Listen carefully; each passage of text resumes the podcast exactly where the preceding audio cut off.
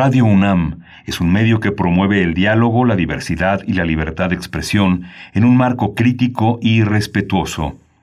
Los comentarios expresados a lo largo de su programación reflejan la opinión de quien los emite, mas no de la radiodifusora. Radio UNAM presenta Primer Movimiento. El mundo desde la universidad. Hola, buenos días. Ya son las 7.03 de la mañana aquí en la Ciudad de México, las 6.03 en, la, en, el estado de Chihuahua, Ciudad Juárez, Ciudad Cuauhtémoc y la Ciudad de Chihuahua. Nos enlazamos desde temprano, desde esta hora, durante una hora de 7 a 8 de la mañana, de 6 a 7 en el horario de Chihuahua, en esta gran radio universitaria que cuenta con su propia programación, pero que generosamente, hospitalariamente nos alberga en esta, en esta primera hora de primer movimiento. Está Socorro Montes en los controles técnicos de esta gran nave que eh, despega de Adolfo Prieto 133 en primer movimiento. Está Violeta Berber esta mañana en la asistencia de producción. Bienvenida. Está Frida Saliva en la producción ejecutiva y mi compañera Berenice Camacho. Querida Berenice, buenos días. Buenos días, Miguel Ángel Quemain. Así es, les damos la bienvenida esta mañana de miércoles. Vamos a mitad de semana, a mitad también del periodo vacacional en esta universidad, en la UNAM. Saludamos, saludo por mi parte también a Radio Universidad de Chihuahua en el 105.3, el 106.9 y el 105.7 de la frecuencia modulada. Es un gusto estar con ustedes esta mañana, esta mañana cuando son las 7 con 4 minutos. Bueno, pues vamos con... Eh, eh, el menú, este pequeño resumen de lo que se llevará a cabo a lo largo de estas tres horas hasta las 10 de la mañana con Socorro Montes a cargo de esta, de esta nave radiofónica. Hoy, miércoles de lectura, estaremos conversando sobre una publicación reciente que lanza Random House Penguin, Random House, esta casa editorial. Estaremos hablando de este título, El impío, la historia del hereje que nos legó la modernidad, con su autor, Andrés eh, Spokoini eh, él es presidente y director ejecutivo de Jewish Founders Network, es uno de los líderes y pensadores de la comunidad judía a nivel internacional. Y bueno, estaremos conversando de este material editorial, este material que nos trae la historia de Juan de Prado.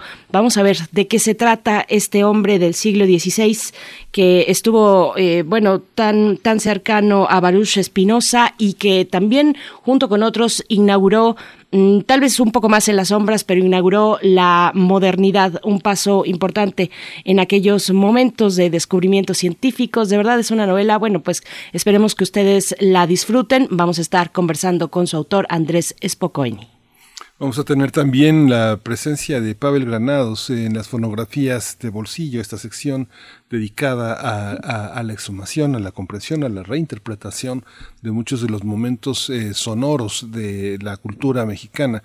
Hoy toca el turno a Lola Beltrán. Pues, ¿se imaginan que Lola Beltrán ande cantando a Rufino Tamayo? Bueno, pues eh, Pavel Granados nos va a hablar hoy de eso.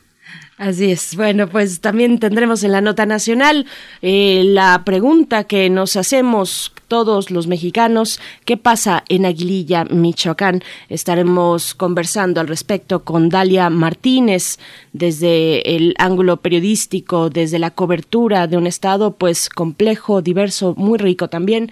Dalia Martínez es directora de El Sol de Morelia y El Sol de Zamora y nos estará acompañando en la nota nacional. Se creó la, gas bienestar, una opción eh, para eh, disminuir los costos eh, voraces de muchas compañías gaseras que lo venden a precios que el presidente de la República considera de una enorme injusticia y de una enorme inequidad. Vamos a hablar del anuncio de la creación de este gas bienestar con la maestra Rosanetti Barrios. Ella es experta en política y regulación energética y es consejera de Voz Experta. La poesía necesaria en esta mañana de miércoles yo tendré el gusto de compartir con ustedes por ahí de las 9.10 de la mañana. Y estará con nosotros hoy Astrid Haddad y su show La pluma o la espada. Va a estar eh, esta actriz, cantautora y cabaretera. Eh, Astrid Haddad es, eh, forma parte de una gran historia de las representaciones en México, de la crítica política, de una renovación del cabaret, de una, de una posibilidad de performance en las artes escénicas y bueno, ella ha recorrido el mundo. Ella es la creadora de un concepto que se llama el heavy nopal o el neorranchero, un estilo de performance musical de fusión que caracteriza pues todas sus presentaciones. ¿Quién, quién no conoce a Astrid Haddad? Bueno, quien no la conozca, pues hoy la va a conocer, va a ver. Así es, Astrid Haddad estará con nosotros esta mañana en primer movimiento y bueno, vamos a ir con nuestra información eh, nacional, internacional y también de la UNAM con respecto a la COVID-19. COVID-19. Ante la pandemia, sigamos informados. Radio UNAM. La Secretaría de Salud informó que en las últimas 24 horas se registraron 219 nuevos decesos, por lo que el aumento de fallecimientos de la enfermedad eh, por la enfermedad de la COVID-19 aumentó a 235.277. De acuerdo con el informe técnico ofrecido ayer por las autoridades sanitarias, en ese mismo periodo se registraron 11.137 nuevos contagios, por lo que los casos confirmados acumulados aumentaron a 2.604.000 711, mientras que las dosis de las diferentes vacunas aplicadas en México contra COVID-19 suman 51 millones 331 mil 578. Los casos activos registrados a nivel nacional por la Secretaría de Salud suman 59 mil 66. Hugo López eh, Gatel, subsecretario de Salud, afirmó ayer que a diferencia de la primera y la segunda ola de la epidemia de COVID-19, la tercera ola transcurre con una reducción de más del 75% de hospitalizaciones y defunciones. Eh, él dice que eso es gracias al efecto del Plan Nacional de Vacunación. En información internacional, Rusia anunció ayer que llegó a un acuerdo con el Instituto del Suero de India, el fabricante de vacunas más grande del mundo, para producir 300 millones de dosis de la vacuna Sputnik B contra COVID-19. Las autoridades rusas esperan que las primeras dosis producidas en India llegarán en septiembre con el objetivo de proteger los cielos oscuros, impulsar el astroturismo, así como recuperar la salud de la flora y fauna silvestres en México, Fernando Ávila Castro, investigador del Instituto de Astronomía de la UNAM, promueve la llamada Ley de los Cielos Oscuros. Ávila Castro es uno de sus principales impulsores en México y destacó que la reciente aprobación de esa normatividad impacta favorablemente el consumo de energía, los ecosistemas y la salud humana. También anunció que a partir de la segunda mitad de 2021 se comenzará a trabajar con la Secretaría del Medio Ambiente y Recursos Naturales y la Secretaría de Economía para definir parámetros, cantidad de luz, rangos, niveles, lugares y zonas protegidas, entre otros rubros.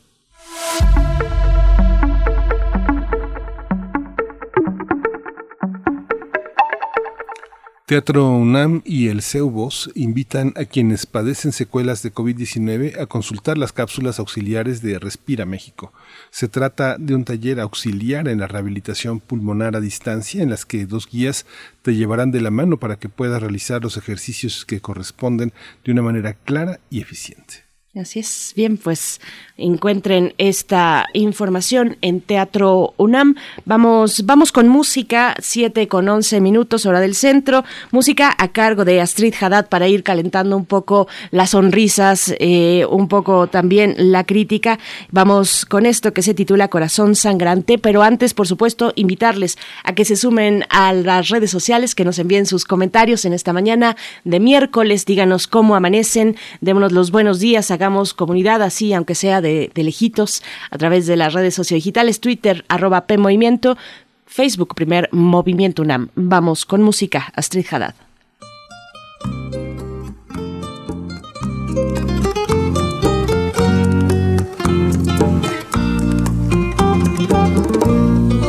¿A dónde iré? Donde mi corazón pondré que no duela, que no sangre, que no arda. Lo llevaré por fuera como los santos para que mires cómo me has herido tanto, tanto. Mi corazón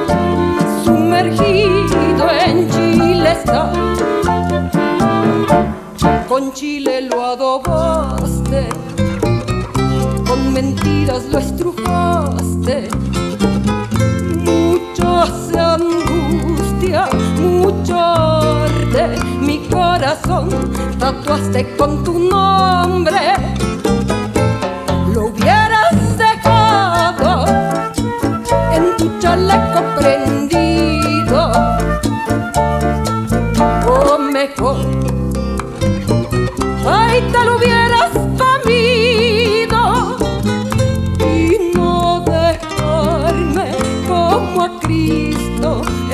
corazón sangrante y dolorido. ¿A dónde iré?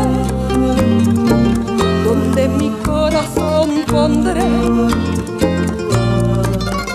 que no duela, que no sangre, que no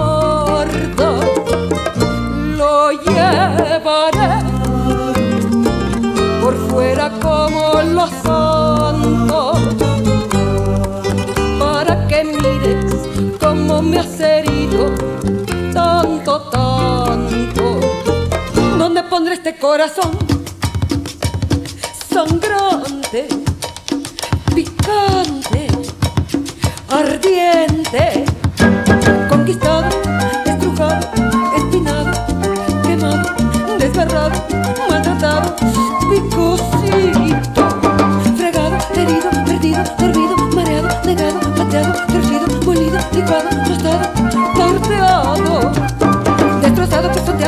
humillado, engañado, adobado, atiborrado, dolorido, reventado, rechazado, revolcado, despatriado. Primer movimiento. Hacemos comunidad. Miércoles de lectura. El escritor Andrés Spokoiny, en su libro El impío, describe el personaje de Juan de Prado, un médico sefardí que vivió en el siglo XVIII, que es considerado el padre olvidado de la modernidad. El también activista judío argentino explica los detalles que hacen fascinante a esta figura, a la que identifica con un pensamiento y personalidad muy adelantados a su tiempo. Andrés Spokoiny resalta que de alguna manera su riqueza y su tragedia hacen interesante su vida y su legado. En su primera novela detalla que Juan de Prado era considerado un hereje de su tiempo. El autor explica que hereje significa el que elige, y el médico eligió la libertad de pensamiento en un contexto histórico en el que esa libertad estaba penada. Y es que en aquel tiempo la iglesia y el rey le decían a la gente lo que tenía que hacer, así que el ser humano pues no tenía mucha libertad, libertad como individuo, porque hace 400 años eso te llevaba ante la Inquisición. Además tuvo en su contra dos condiciones, ser de origen judío y fiel creyente de la razón y de la ciencia. Para el escritor, Juan de Prado es un dudador permanente porque es un hombre que duda de todo y no acepta ningún dogma. Eso lo convierte en un impío, es decir, un hereje. Por ejemplo, él es católico pero no acepta el dogma católico. Después pasa a ser judío y no acepta el dogma judío.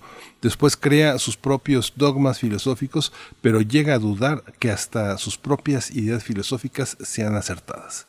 Así es, bueno, pues tendremos una conversación esta mañana sobre, sobre, el libro, la publicación, El impío, y este día nos acompaña Andrés Spokoiny, presidente y director ejecutivo de Jewish Founders Network, es uno de los líderes y pensadores más influyentes de la comunidad judía a nivel internacional, y es un gusto poder conversar. Andrés Spokoiny, bienvenido a Radio UNAM, bienvenido a Primer Movimiento, buenos días.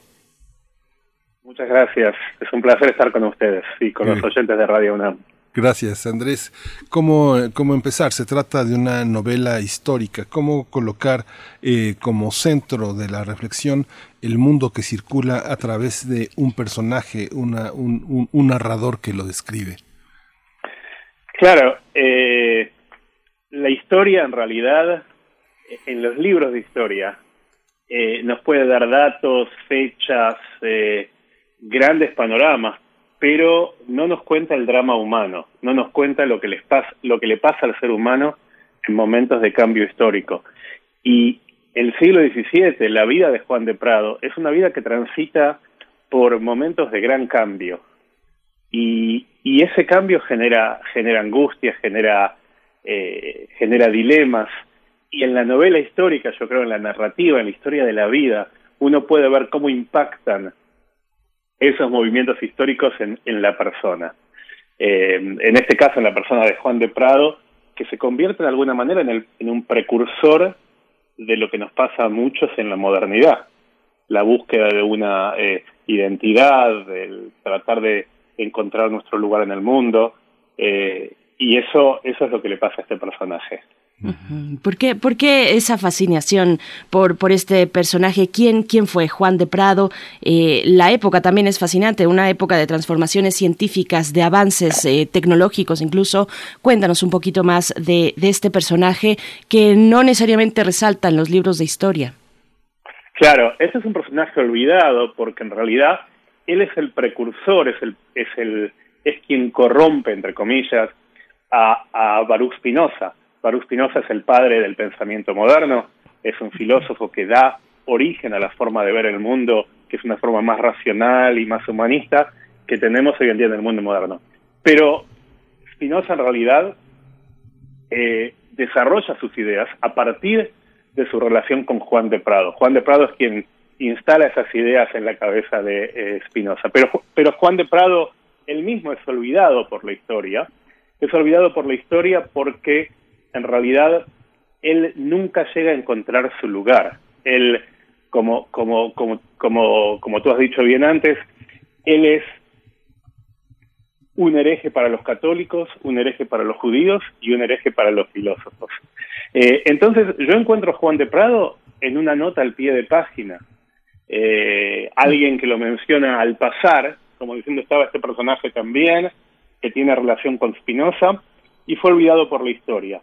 Entonces me pica la curiosidad y empiezo a fijarme quién es este personaje y cuanto más sé sobre él, más interesante me parece.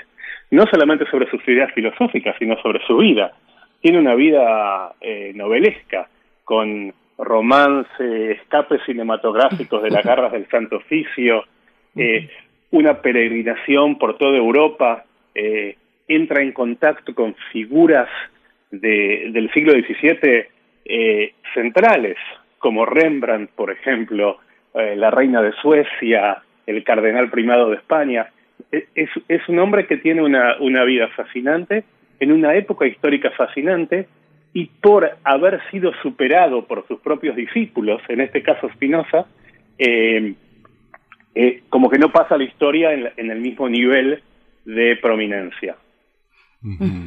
El, el eh, eh, que sea padre de la modernidad, como lo has calificado, digamos, como cómo se enteran los modernos de, de, la presencia de un pensador como, eh, como este. Finalmente hay una, hay una forma de, de precursores que son adelantados a su tiempo, pero que son la anomalía, que no, que no están en el caldo de cultivo de su presente y que finalmente son encontrados en el futuro para justificar las ideas que no han tenido lugar en un momento anterior de la historia. ¿Cómo es ese juego, eh, Andrés?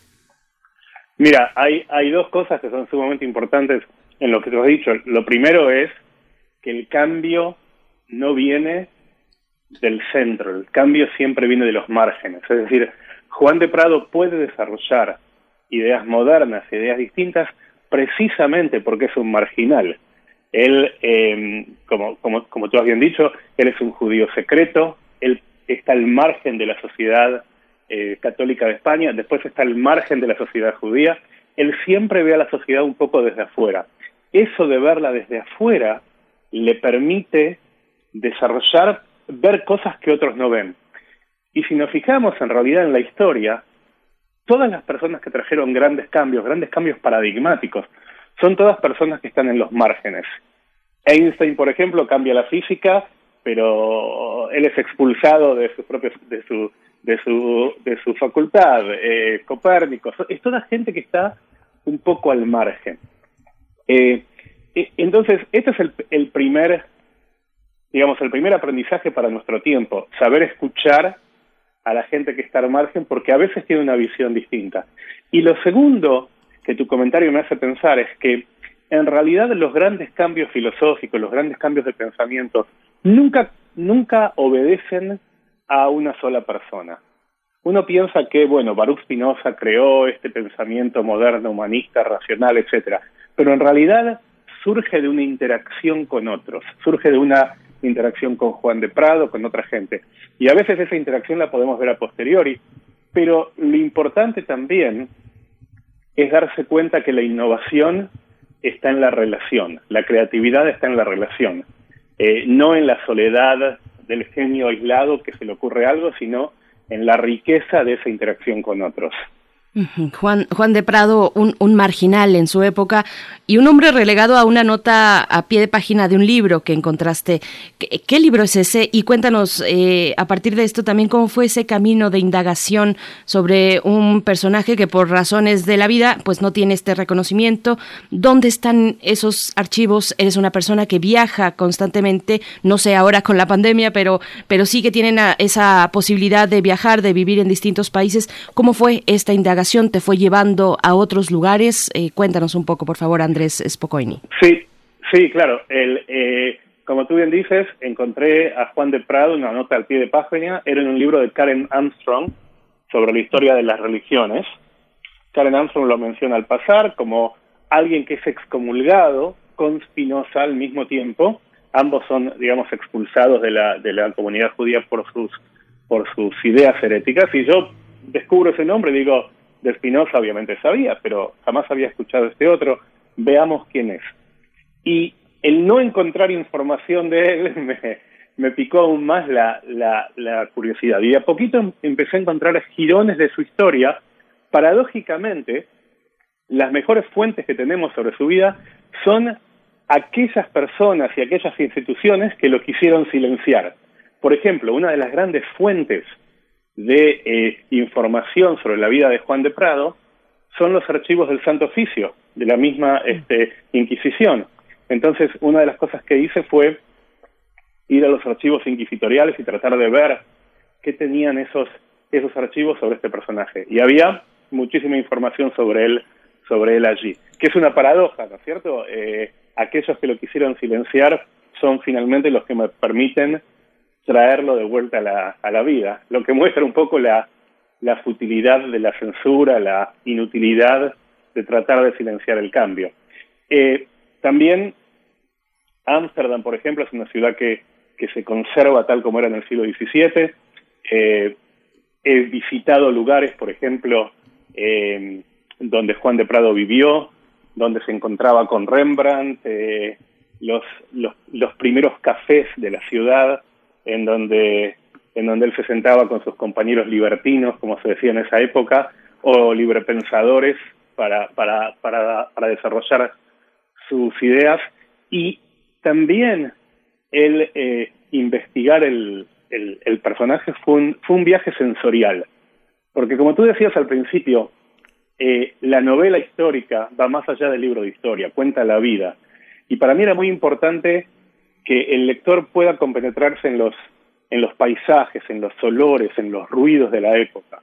Entonces, fue una eh, investigación riquísima que me llevó también a ver, por ejemplo, cuáles eran los platos típicos en cada región de España en el siglo XVII. Y en el libro hay varias recetas, por ejemplo, que no es simplemente para hacer un libro de cocina, sino para tratar de llevar al lector a la vida multisensorial de aquel tiempo.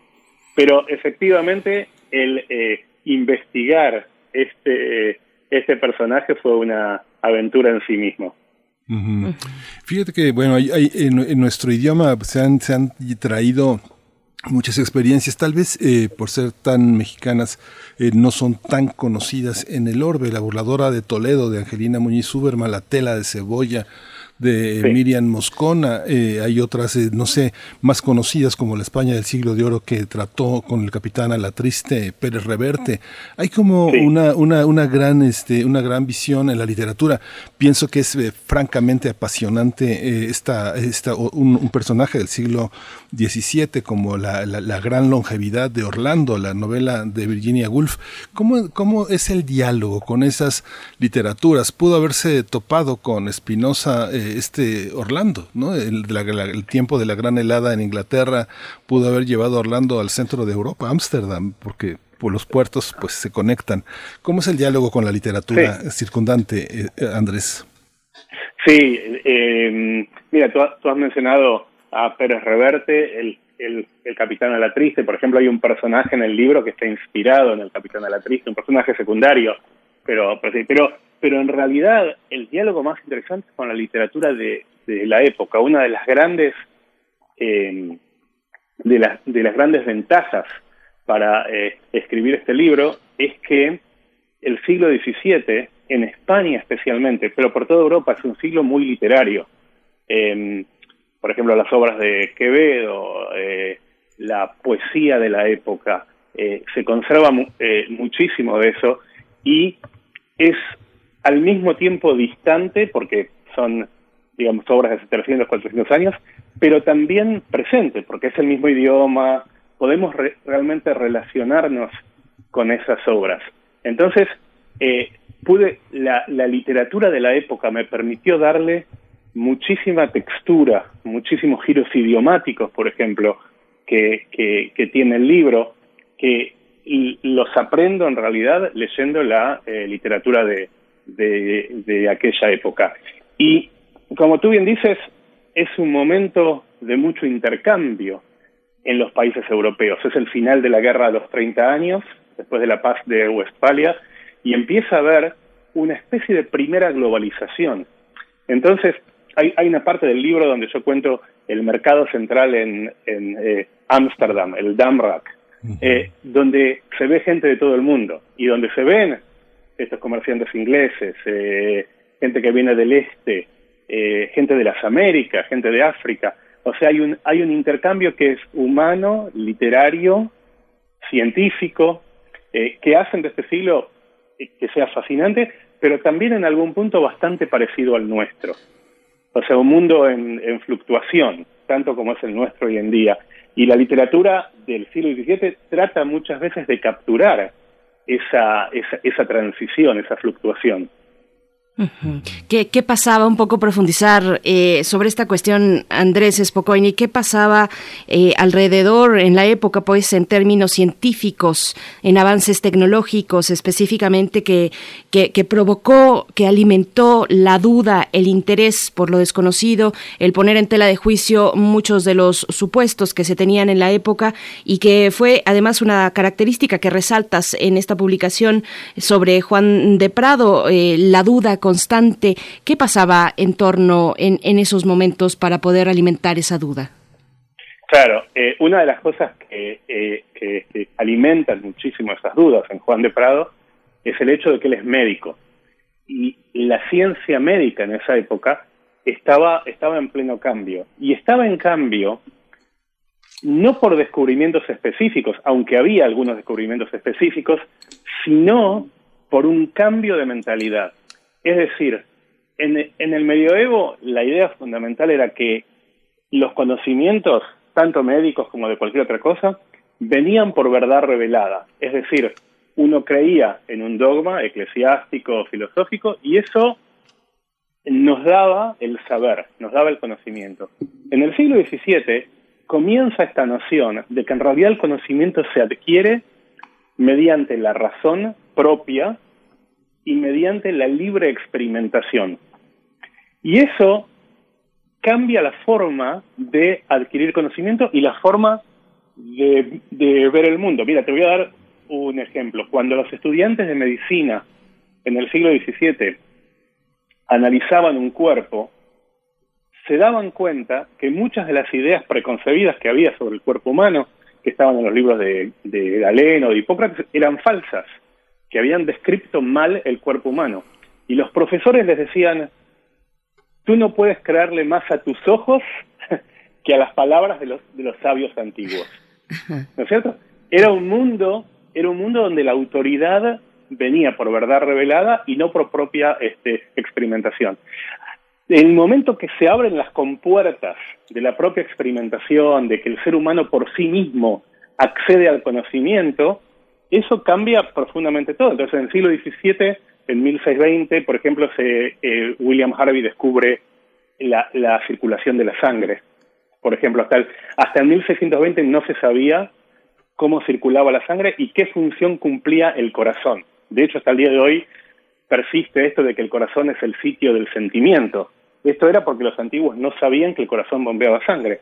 Pero no, pero no es que no sabía porque eran tontos, no sabía porque en su mentalidad observar el funcionamiento no era parte de la forma en la cual uno adquiría conocimiento. Entonces, Juan de Prado se mete de lleno en esta idea. Dice, yo voy a experimentar, yo voy a dudar, yo voy a hacerme preguntas, yo voy a ejercitar mi libertad de adquirir conocimiento por mi cuenta. Y esto es lo que lo convierte en un dudador. Obviamente, en la tragedia de Juan de Prado es que la duda no tiene un botón de off, es decir, él sigue dudando de todo y por eso nunca termina de estar en casa, digamos, de estar a gusto en ninguna idea, porque no puede dejar de hacerse preguntas y de, y de, y de, desafiar esas ideas. Pero el origen es justamente esta, este cambio en la forma de ver el mundo, este cambio en la, en la relación frente al conocimiento y frente a la eh, autoridad de la cual viene ese conocimiento. Fíjate Andrés que eh, este año eh, cumple 60 años un, libro que es amigo del tuyo, que es el libro de Michel Foucault, La historia de la locura en la época clásica, que justamente es una historia del encierro del siglo XVI al siglo XVIII y justamente una joven historiadora que en algún momento tiene presencia en tu libro con el tema de las peregrinaciones, también habla del encierro, del encierro de las minorías, que es las prisiones de la fe de Natalia Mushnik. Hay una parte de una Europa que se conecta eh, muy fuerte con esta, con esta manera de construir esta gran, esta gran eh, Europa de las diásporas, justamente de las diásporas, la peregrinación que tiene una presencia tan fuerte en tu libro, es un fenómeno del siglo XVI al siglo XVIII. Cuéntanos un poco esta Europa, eh, este, este gran panel que colocas sobre la historia de un hombre. Claro, e, efectivamente el tema de, de los encierros, de las persecuciones, tiene, tiene mucho que ver con una idea que se genera especialmente en España, que la homogeneidad de la sociedad eh, es necesaria para que, para, que el, para que el Estado crezca, para que el país crezca. Y lo que vemos en el siglo XVII es algo que no es muy distinto a lo que vemos hoy en día, en términos como de que hay dos modelos de sociedad. Está el modelo español, vamos a hacer una sociedad homogénea, una sociedad donde la Inquisición persigue a los díscolos, encierra a los, eh, a los este, herejes, expulsan a los moros, expulsan a los judíos. Es decir, la idea es la fuerza se obtiene a través de la homogeneidad. Y está el modelo de Ámsterdam, que es un modelo distinto, es un modelo que dice vamos a hacer una, una república democrática, o digamos, lo más democrática que se podía en el siglo XVII, abierta al mundo, donde la riqueza precisamente es la diversidad y la apertura al mundo. Y Juan de Prado transita entre estos dos modelos y su peregrinación, de alguna manera, es una peregrinación de la sociedad cerrada, de la sociedad medieval, de la sociedad homogeneizada por la fuerza, a la sociedad abierta, que es la sociedad que tenemos o que tratamos de tener hoy en el mundo moderno. Pero se ve esta tensión entre la digamos, la tentación autoritaria, por un lado, la tentación de la seguridad que da la, digamos, homogeneidad y la falta de diferencia, y por otro lado, la, la, la tentación de abrirse al mundo, de conocer, de interactuar con, con, culturas diferentes. Y, y, si lo pensamos, eh, es algo que nos pasa hoy en día. Hoy en día también hay un resurgir de lo que, lo que llaman el etnotribalismo, de los fundamentalismos religiosos, de, de los este, autoritarismos políticos y por otro lado tenemos globalización, libertad, apertura, etc. Entonces, las peregrinaciones de Juan de Prado son fascinantes por eso, porque se ve esta transición geográficamente mientras él va viajando desde España hasta Ámsterdam, pasa por diferentes grados de esta transición, pero también es fascinante porque tiene muchos ecos de lo que nos está pasando hoy en día. Ya nos comentabas un poco sobre los avances científicos de, de, la época, eh, algunos que reconocemos, otros tal vez que hemos dejado un poco en el olvido, pero que nos traes con esta novela El Impío, eh, Andrés Spocoini. Y, bueno, era Juan de Prado un personaje en los márgenes, en las márgenes, pero no tanto, no tan en la sombra porque fue médico y, y porque, y bueno, y, quiero preguntarte cómo fue y cómo era el acceso al conocimiento en, en esa época. Eh, el papel de, por ejemplo, descubrimientos importantes como eh, el, microscopio, está la imprenta por ahí también en la época. ¿Cómo, cómo era este acceso al conocimiento? Eh, era, era un acceso difícil, eh, porque hay partes en el libro, por ejemplo, donde yo cuento cómo hacían los estudiantes de medicina para contrabandear libros prohibidos. Por ejemplo, yo antes mencioné a William Harvey y el descubrimiento de, de la circulación de la sangre. Este es un libro que llega a España en el, en el sombrero de un viajero. O sea, el, el, viajero esconde el libro en su sombrero de, ala ancha y así lo trae a España. Em, y, así pasa con todo. Eh, los, eh, los estudiantes, los pensadores de aquella época tratan de buscar fuentes de información que burlen un poco la, la, la, censura. Eh, y, muchas veces, como decía antes, son los críticos de, eh, de, una, de un descubrimiento, de una forma de pensar, los que paradójicamente le dan información. Por ejemplo, ¿cómo hacían los judíos secretos en este, España, como Juan de Prado, para practicar el judaísmo, no tenían información, cómo aprendían sobre, sobre judaísmo. Bueno, la mejor manera que tenían para recabar información era de la misma Inquisición, porque se fijaban qué era lo que la Inquisición prohibía y eso les daba la pauta y eso era lo que tenían que hacer. Lo mismo pasaba con las ideas científicas. Ellos se daban cuenta que en el índice, en, en la lista de libros prohibidos, aparecía tal o cual libro, entonces trataban de conseguirlo por redes informales, etc. Eh, y, y después muchos encuentros secretos. En el libro se, se cuenta un poco estos encuentros entre, entre gallos y, y medianoches en, en sótanos en Toledo, eh, a la vera de un río en la mitad de la noche en este Alcalá de Henares, donde alguien que traía información de afuera la, la, la contaba. Y, y, y de algún punto esto esto me hizo mucho pensar en en la como como antes decía no en la futilidad de del prohibir de censurar porque siempre la información encuentra el camino. Siempre de alguna manera la censura se puede se puede burlar eh, y, y, es como imposible digamos tapar el sol con el dedo. Eh, tarde o temprano llega hay una hay una descripción también fascinante. Hay otro hay otro personaje en la en la novela eh, que es eh, que es un personaje eh, muy muy conocido, es, ese sí mucho más conocido que es Isaac Orobio de Castro, que justamente bajo la tortura de la Inquisición lo delata como judaizante. Aquí hay una parte que es muy interesante, cómo, cómo se cambian de nombre los actores, eh, los grandes actores políticos de la modernidad europea. Y parte de la, de la tradición mosaica es justamente eh, adoptar esa, esa posibilidad del cambio de identidades. Y paradójicamente, este Orobio de Castro, que va a ser, va a ser también enjuiciado por esta cuestión y que marca también el inicio de una eh, Europa que va de la cristianidad al judaísmo, es una es una, es una Europa judía, como no lo había sido desde 1492. ¿Cómo, cómo está, ese, cómo está ese, esa visión eh, para los judíos de hoy, para el mundo de hoy? Este, ¿qué, ¿Qué nos dice del mundo de hoy?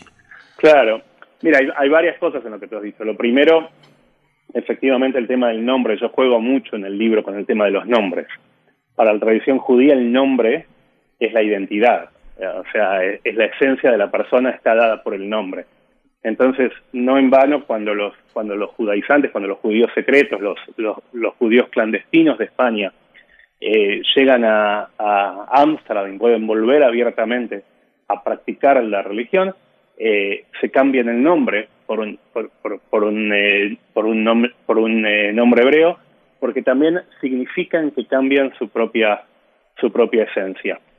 Hay algo que es interesante en, en esto que tú dices de, de, de, la, de, la, de la judaización, de alguna manera, de, de los principios de la, de la modernidad. Lo que pasa eh, con todos estos personajes es que precisamente por su lugar marginal desarrollan esta visión distinta de la sociedad. Fíjate que todos estos personajes, Juan de Prado, Orobio de Castro, eh, mismo Spinoza, todos estos judíos sefaradíes o criptojudíos eh, sefaradíes, eh, viven como católicos y son judíos en secreto. Es decir, practican una religión en la que no creen y creen en una religión que no pueden practicar. Eso psicológicamente les va generando un cierto cinismo, una cierta distancia de todas las religiones. ¿No es cierto? Porque ven en realidad a todas las religiones un poco desde afuera. Y eso les permite desarrollar ideas modernas que son ideas más seculares, más laicas, ideas más de separación de la religión de la vida diaria, de separación de la religión del el Estado. También es gente que ve las consecuencias terribles de unir el poder eclesiástico al poder político, como pasó en, en este en este España. Entonces, por eso se convierten en firmes defensores de la separación entre la entre el Estado y la y la religión. Y encuentran en el siglo XVII eh, una eh, Europa que está que, que, quiere escuchar este mensaje, porque no nos olvidemos que eh, Europa sale de la guerra de los 30 años, que son guerras de religión, guerras súper cruentas. Hoy en día creemos que el siglo XX fue un día fue, un siglo de, de guerras eh, muy duras, el siglo XVII lo fue también, hubo 30 años de guerras tremendas, eh, y que lo que exacerbó esas guerras fue precisamente la unión de poder político y poder eh, religioso. Eh, eh, digamos, había un bloque de países protestantes y un bloque de reinos católicos que, que peleaban por la, por la supremacía y que se creían imbuidos de una, una visión divina, digamos, de una, de una misión eh, religiosa. Entonces, estos marranos, estos criptos judíos, ven claramente los riesgos de esto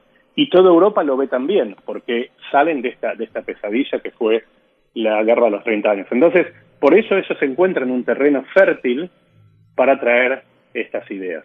Fíjate Andrés que yo te comentaba de las novelas mexicanas porque bueno, en el caso de La burladora de Toledo de Angelina Muñiz hay una cuestión muy interesante, ser hombre, ser mujer. Es una monja, es una monja eh, que está en manos de la Inquisición y que al final este, los médicos forenses no, no saben muy bien si este, eh, es un hombre o es una mujer. Esta, esta cuestión también está presente en Orlando, también de Virginia Woolf, esta posibilidad de la dualidad y es muy interesante interesante, pienso el efecto de tu novela en el mundo judío de hoy, porque justamente la hermana y la madre de, de Prado son elementos muy importantes. Está en la semilla de la, de la tradición clásica el, el papel de una mujer eh, que, que, que, intuye, que prescribe, pero también que sabe, que educa. Hay una, hay una vocación también, una necesidad de que la mujer se, se eduque y estudie, que sea una mujer universitaria pienso que también dentro de los dogmas es, es, es, un desafío en pleno siglo XXI la lectura de esta novela del pasado, ¿no? Como un pequeño comentario, estamos ya en el cierre, pero que comentaras esa parte, ¿qué significa ver a la mujer con esos ojos eh, de la antigüedad? Sí, la, la mujer eh, es un, eh, son, son un vector clave en la novela, la madre de, de, de Juan de Prado, eh, eh, eh, y en el mundo y en el mundo de los de los criptojudíos, de los judíos secretos, las mujeres cumplían un rol fundamental porque ellas en muchos casos eran, eran quienes formaban a los hijos en la clandestinidad. Eh, y, y, y, y, esto de la, de la dualidad eh, también se empieza a ver en esa época. Eh, tú mencionas estas novelas este, mexicanas y también debo, debo decir que la novela mexicana me eh, inspiró muchísimo. Eh, digamos, autores modernos y también autores más clásicos.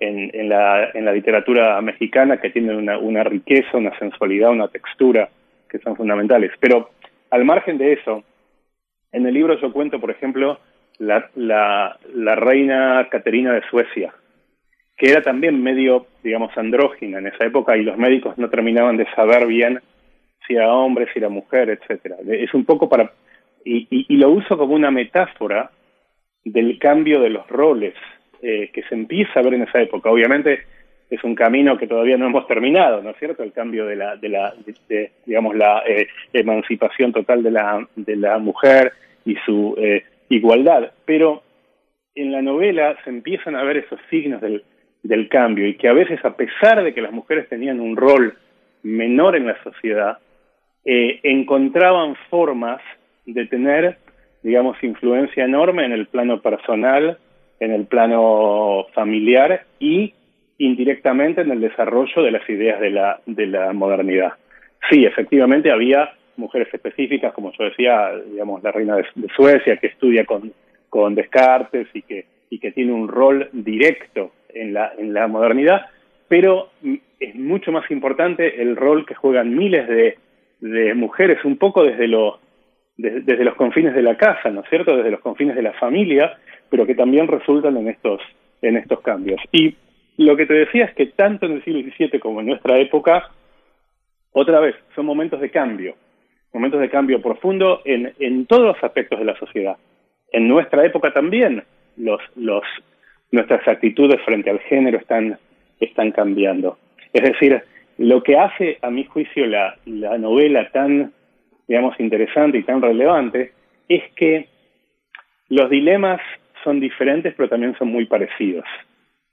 O sea, son, el contexto es distinto, pero el dilema es el mismo. El dilema es qué hace el ser humano frente a un mundo en cambio, frente a un mundo en transición, la angustia que nos genera, la este, excitación que nos genera también, eh, y esta tensión entre ganar libertad y perder seguridad, ¿no es cierto? La tradición nos da, nos da, nos da seguridad, pero nos quita libertad, y la libertad nos da esta excitación, estas posibilidades, pero nos quita seguridad. Y el ser humano, tanto hoy como en el siglo XVII, trata de encontrar su lugar entre estos dos polos. Bien, pues Andrés Spocoini, bueno, nada más yo, yo pienso también en, en otras eh, mujeres eh, igualmente transgresoras y igualmente en estos ámbitos un poco de, de la cercanía al, al, conocimiento, incluso a lo militar, como fue en el caso de una mujer que llegó a Nueva España, la monja Alférez, que probablemente al rato que platiquemos con Astrid Haddad hablemos un poquito de ella, esta Sor Juana, por supuesto, pero esta mujer, la monja Alférez, que fue eh, militar y que vistió de hombre eh, para ser militar, fue monja también y escritora, así es que bueno, es eh, de verdad un, muy interesante poder acercarse a esta publicación, a esta novela El Impío, mm, que es de tu autoría Andrés Spocoini. Muchas gracias por esta conversación y bueno, está en todas las librerías en Random House, eh, editada por Random House en todas las librerías en el país, también las digitales, una versión en ebook. Te agradecemos mucho Andrés Spocoini. Muchísimas gracias a ustedes, un placer platicar con ustedes. Gracias, hasta pronto. Vamos con música a, cargo de, de Chamanas, El Farol es la canción.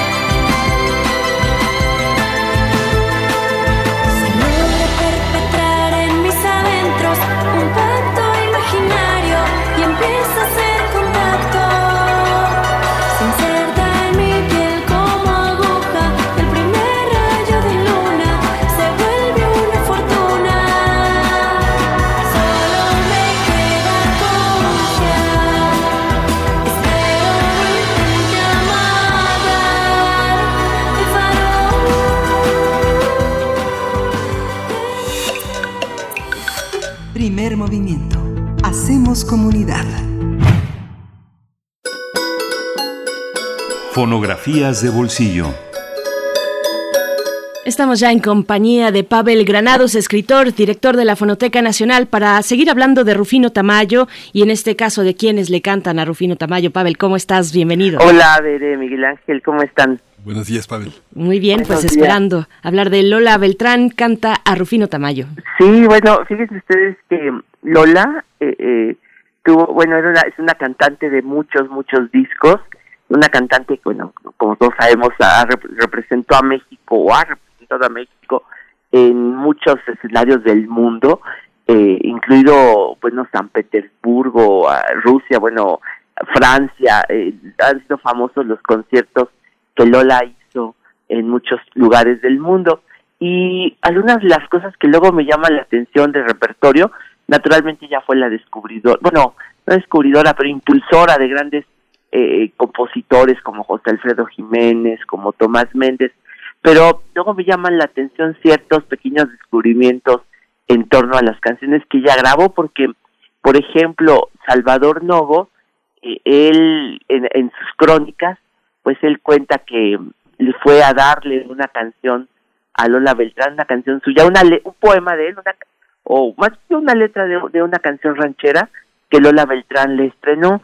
Y por su parte, bueno, imagínense Lola Beltrán cantando a Salvador Novo y ella después recordó a Salvador Novo en uno de sus conciertos en Bellas Artes y volvió a cantar esa pieza que se llama La cuenta perdida. Pero otro de los autores que cantó Lola Beltrán fue nada menos que Rufino Tamayo. Y bueno, es bonito recordar a Tamayo en estos momentos porque él murió hace unos días, cumplió, cumplió 30 años de haber fallecido. Y Tamayo pues es un pintor maravilloso que yo creo que es una, una plástica eh, que tiene, si uno lo lee, una, bueno, actualmente tiene una plástica muy compleja, eh, muy amplia, una paleta que cuenta tantas cosas de la, de la vida mexicana, del arte mexicano, que va eh, reflejando en la en, en, su en su forma de pintar.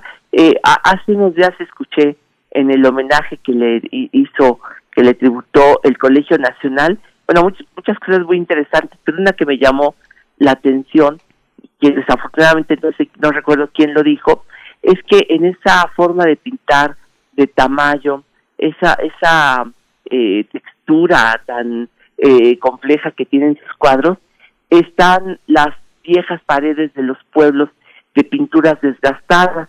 Eso me gustó mucho. Pero hay una cosa muy bonita de la relación de Tamayo con el sonido y con la música. Si, si uno se pone a pensar, tiene un cuadro que se llama El Fonógrafo, tiene un cuadro eh, pues yo creo que poco conocido, que es el cuadro que le dedicó al final de su vida a Michael Jackson, porque le impactó mucho escuchar a Michael Jackson, pero desde el principio fue uno de los grandes, grandes amigos de Carlos Chávez. Hay una obra sinfónica dedicada a Tamayo por Blas Galindo. Eh, en fin, él mismo quiso ser músico. Él dice que en algún momento de la vida tuvo que decidir entre ser pintor y entre ser músico y de ahí que sea una pintura, si bien decidió por la pintura, se decidió por este arte, pues realmente es una, una, una pintura, una plástica llena de referencias al sonido. Entonces, eh, pues no, no solo era una, un pintor dedicado al sonido, sino que además fue compositor. Entonces, pues es bonito pensar que Lola Beltrán eh, le haya le haya cantado a Rufino Tamayo. Es una canción que yo no sé bien si la compuso en su juventud, eh, es decir, allá en los años 20, porque hay fotos de Rufino Tamayo que, con guitarra y es, es, bueno, se sabe, es conocido que Rufino Tamayo le gustaba tocar la guitarra, que le gustaba cantar. Esta canción que le dio a Lola Beltrán y que ella grabó ayer en los años 60 y que volvió a repetir, que repitió en sus igualmente en sus conciertos en Bellas Artes, se llama Florecita de Ejote. Y yo, pues no sé, no podría decir de qué época es esta canción. Así más o menos, como puede decirte a ojo de buen cubero, yo podría pensar que es una canción por el estilo de esta canción, yo podría pensar como que es de los años 30, pero pues no lo podría asegurar. Sí, lo único que puedo asegurar es que qué lástima que Tamayo no siguió componiendo, porque esta canción es muy emocionante, es muy emotiva, y bueno, nosotros en la Fonoteca Nacional la incluimos ahora en el podcast que le, que le hicimos, que le dedicamos a Rufino Tamayo, que estuvo dedicado a Tamayo y la música, Tamayo y el sonido. Así que se puede consultar en la página de la Fonoteca Nacional y ahorita la traje para compartir con, con nuestros amigos de primer movimiento. Gracias, Pavel. Fíjate que Tamayo, Tamayo y Olga, tal como los dos compartieron una educación semejante, la cantidad de refranes que se sabían, de adivinanzas. Ah, eso no sabía yo. Sí, ¿de verdad? Eh, Tamayo hablaba con refranes, muchos refranes eh, decía Tamayo, ¿no? Entonces, yo creo que de eso a la composición, como pasó con Ferrusquilla, hay una parte ah, pues de una enorme solvencia en esa parte lírica, ¿no? Pero bueno, vamos a escuchar, aprovechamos para despedir a la Radio Universidad de Chihuahua y agradecerte, Pavel, por estas, por estas sorpresas tan interesantes y que podemos tender un puente con nuestro patrimonio sonoro a través de la Fonoteca Nacional. Muchas gracias. Vamos a escuchar. Nos vemos la semana entrante. Gracias. Hasta pronto. Vamos. En el pecorral te espero, debajo del capulí, para cumplirte la promesa que te hice cuando me me acuerdo cuando me fui, te pusiste muy llorosa, creyendo que no volvía, te pusiste melindrosa. Pero aquí estoy ya de vuelta y quiero que estés gustosa. Ponte tus botitas nuevas tus naguas color de rosa. Te traigo unos arcicillos que te merquen la colula, puestos en tus orejitas, te verás muy retechula. Ya con esta me despido, hermosísimo lucero florecita de lejote, no te olvides que te quiero.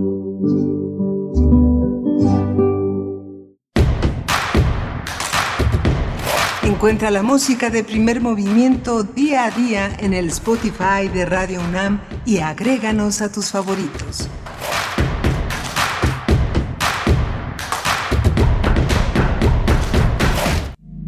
Cultivemos el gusto por el arte escrito y el ejercicio de la imaginación al lado de María Ángeles Comezaña en Al compás de la letra. Rutas literarias para viajar entre textos, poemas y cartas. Todos los jueves a las 18 horas por el 96.1 de FM. Radio UNAM. Experiencia sonora. Enchula tu colonia no ha terminado. En julio y agosto acude a las asambleas de información y selección en tu comunidad. Conoce a fondo los proyectos ganadores de la pasada consulta de presupuesto participativo y forma parte de los comités de ejecución y vigilancia junto con tus vecinas y vecinos. Consulta fechas y horarios en www.ism.mx o en tu dirección distrital más cercana. No olvides tu credencial para votar y cubrebocas. Con participación, todo funciona. Instituto Electoral Ciudad de México. La vacuna contra la COVID-19 es segura, universal y gratuita. Nadie puede vendértela ni pedirte dinero para que te la pongas. Si necesitas denunciar a una persona servidora pública, visita sidec.funcionpublica.gov.mx o llama al 911. Cuidémonos entre todos. Vacúnate y no bajes la guardia. Secretaría de Salud. Este programa es público ajeno a cualquier partido político. Queda prohibido el uso para fines distintos a los establecidos en el programa. Yo soy más que un objeto, ¿sabes? Yo sé que la gente me aprecia por mi interior, pero no puedo evitar sentir que, que, que a veces no valoran lo que soy. ¿Me entiendes? Sí, claro. Eso es engañoso.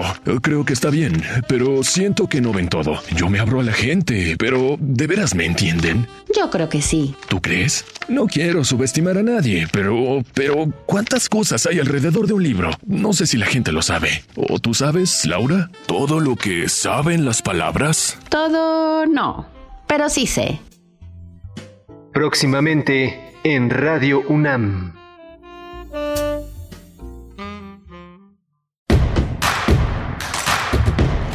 Síguenos en redes sociales. Encuéntranos en Facebook como Primer Movimiento y en Twitter como arroba PMovimiento. Hagamos comunidad.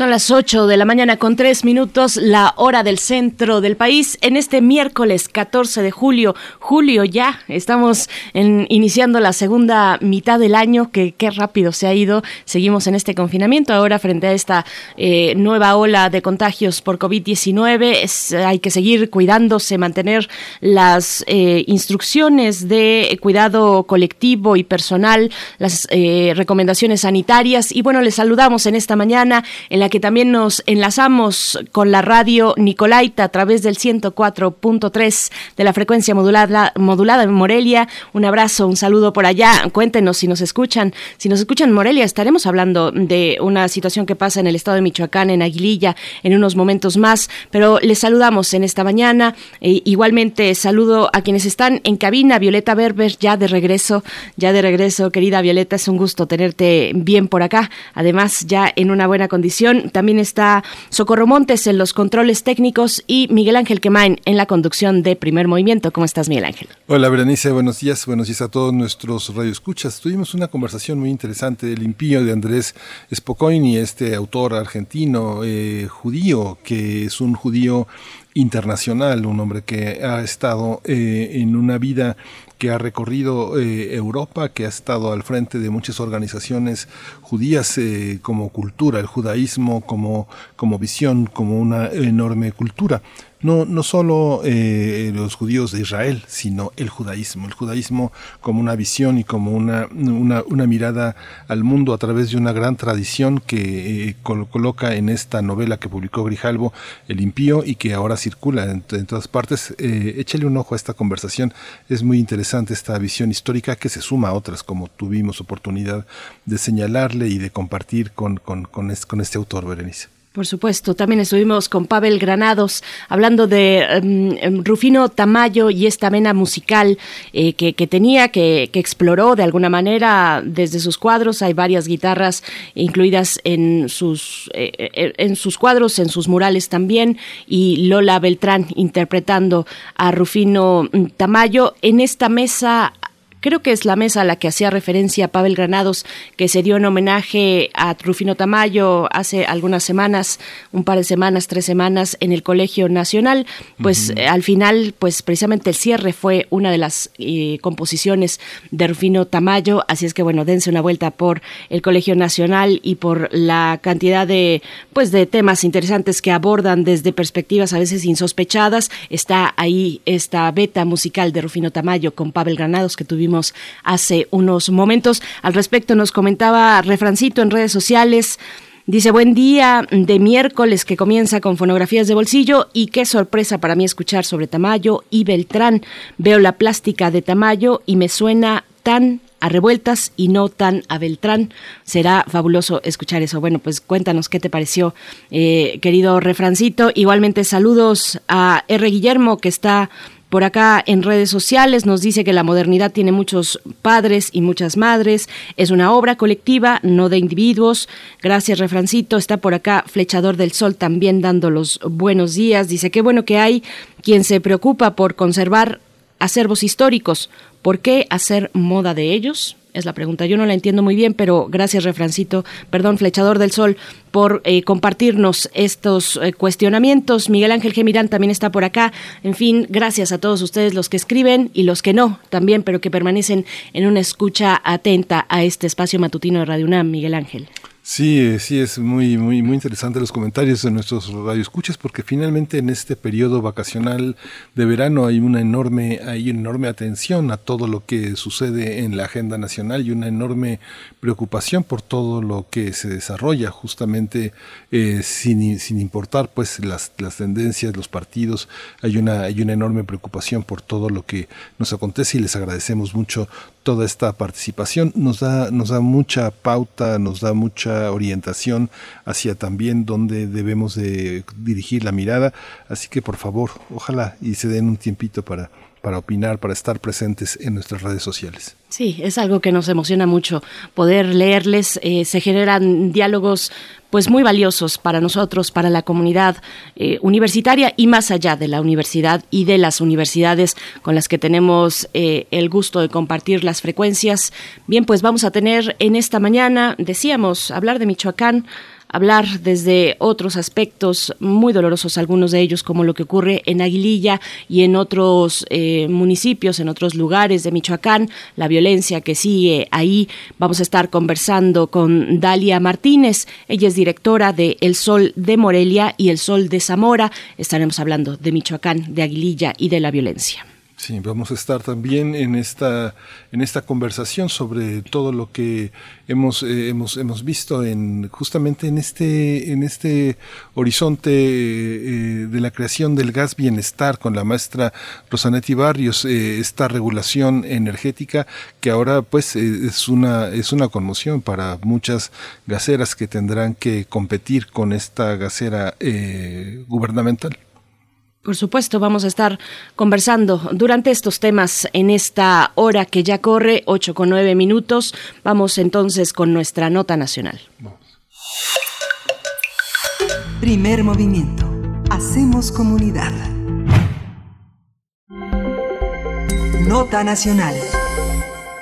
Por el grado de violencia que se vive en Aguililla, en Michoacán, los pobladores han agredido a militares esto ocurre luego de las protestas en las que han solicitado al ejército resguardar el suministro de energía eléctrica cortado por presuntos delincuentes.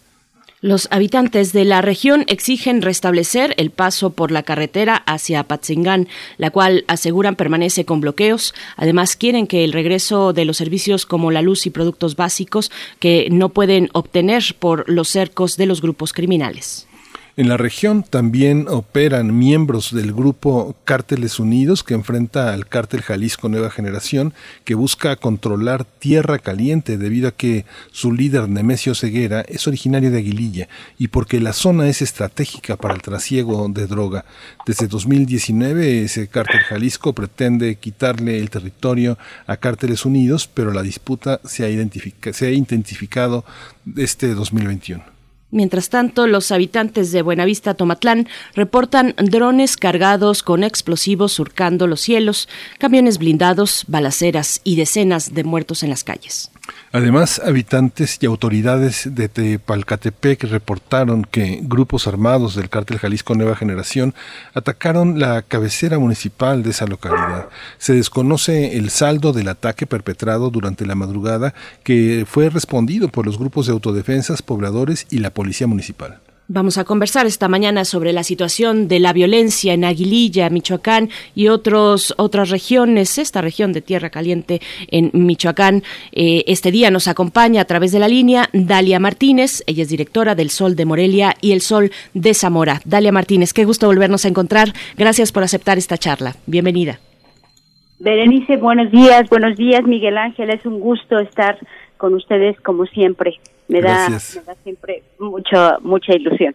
Gracias, Dalia. Pues cuéntanos, eh, es, es, un, es un camino verdaderamente difícil. Yo creo que como reportero es un camino muy lejano, muy riesgoso, eh, muy complicado.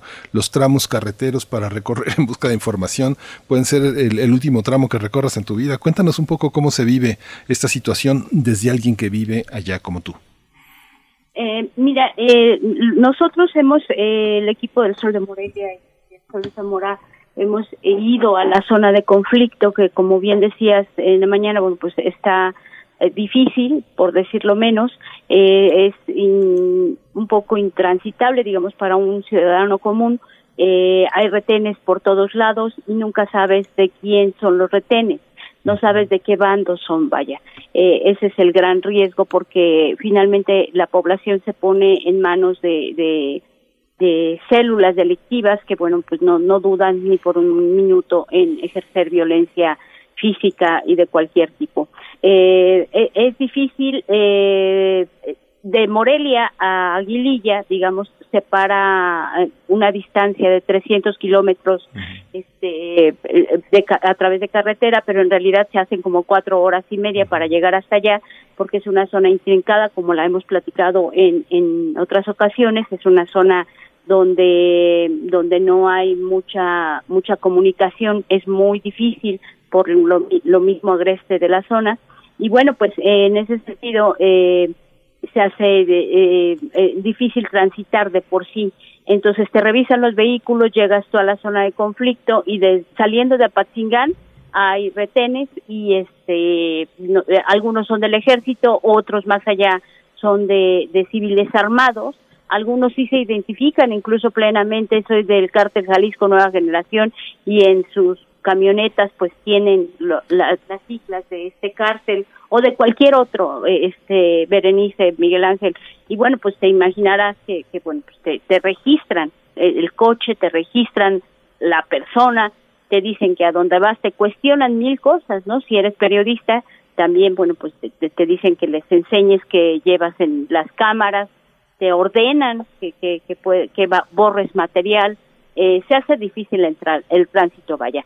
Para la gente que vive allá, eh, eh Berenice, eh, la situación se torna más complicada incluso porque eh, no hay camiones que pasen víveres, eh, que pasen comida, que pasen suministros para, esenciales para vivir y bueno pues eso los pone en una situación mucho muy riesgosa.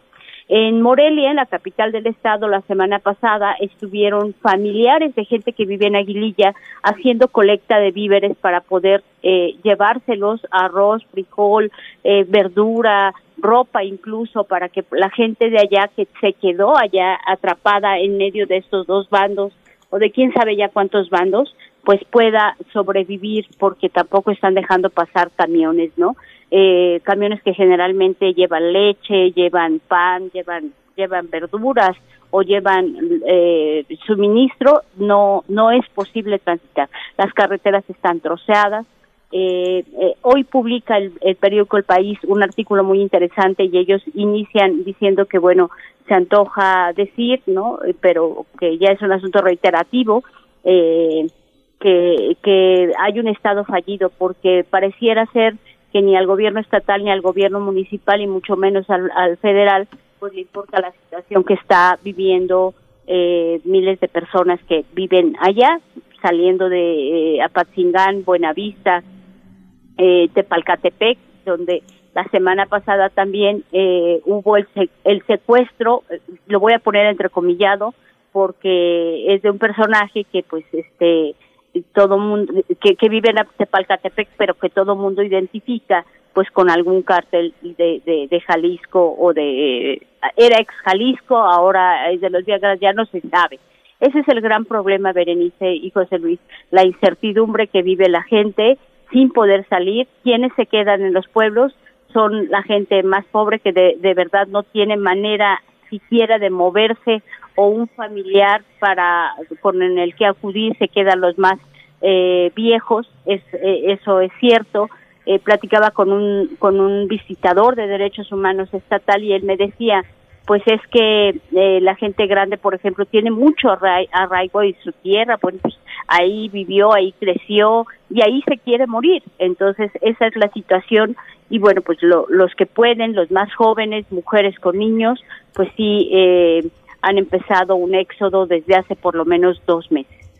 Dalia Martínez, en tu reporte, pues hay una idea de desdibujamiento de quiénes son eh, los que se están enfrentando, de eh, los límites, digamos, de, de quiénes podrían ser eh, estos, estos grupos. Te pregunto, mm, ¿dónde está esa línea divisoria? ¿Cómo se ve desde tu mirador entre grupos que son de autodefensa, que se han armado, que pertenecen a las propias comunidades y que se están armando y se han armado ya para hacer frente a estos embates de violencia? ¿Y dónde está esa línea, pues, con los cárteles del, del narcotráfico? ¿Cómo se ve desde, eh, por supuesto, desde el periodismo que, que tú ejerces? Mira, eh, el asunto es que es muy confuso distinguir quién es quién. Te, comentaba al principio, porque un día una persona puede traer una camiseta, porque es literal, eh, mandan a hacer no sé en dónde, camisetas que dicen autodefensa Tepalcatepec, por ejemplo, pero al siguiente día esa misma persona ya trae eh, pues otra o, otra otra nomenclatura, ¿no?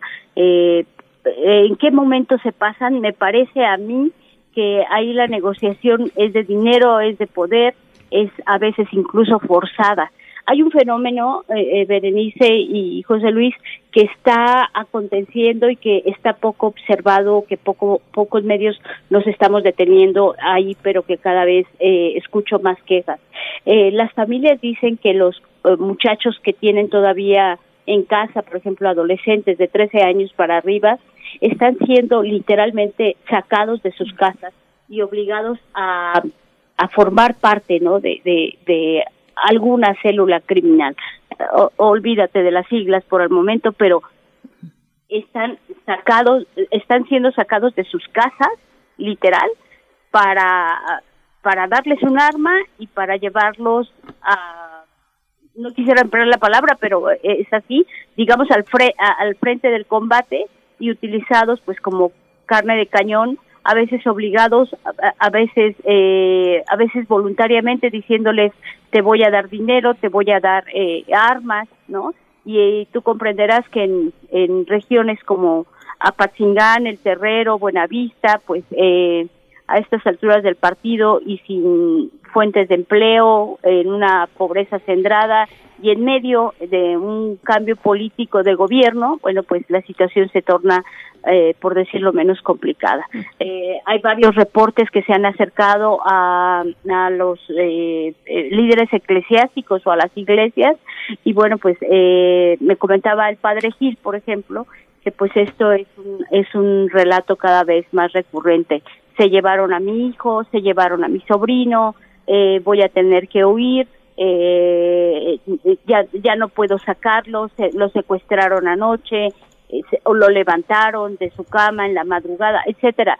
Una serie de historias eh, de horror que se van tejiendo, pues como también en otras partes del país. Se escuchaba el reporte de Reynosa hace un momento y bueno, pues eh, no es eh, nada, nada, nada ajeno para nosotros.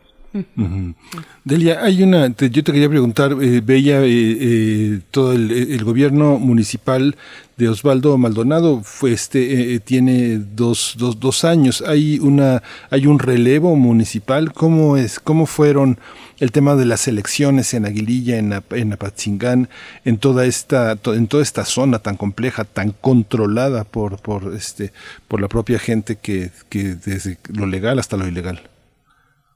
Sí, el, eh, mira, ahí finalmente no se instalaron algunas casillas por el Instituto Nacional Electoral, decidieron que no había condiciones de seguridad ni para la, la gente que estaba en casillas ni para los propios electores.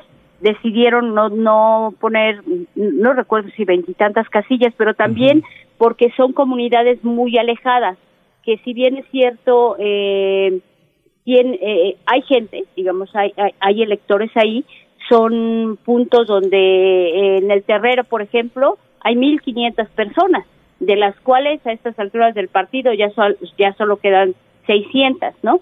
eh, en, en, el, en el Limón, por ejemplo, que también es una un pobladito de cacería, de caseríos nada más ahí de adobe, pues también eh, el el INE decidió no instalar casillas ahí y dejarlas en las cabeceras municipales.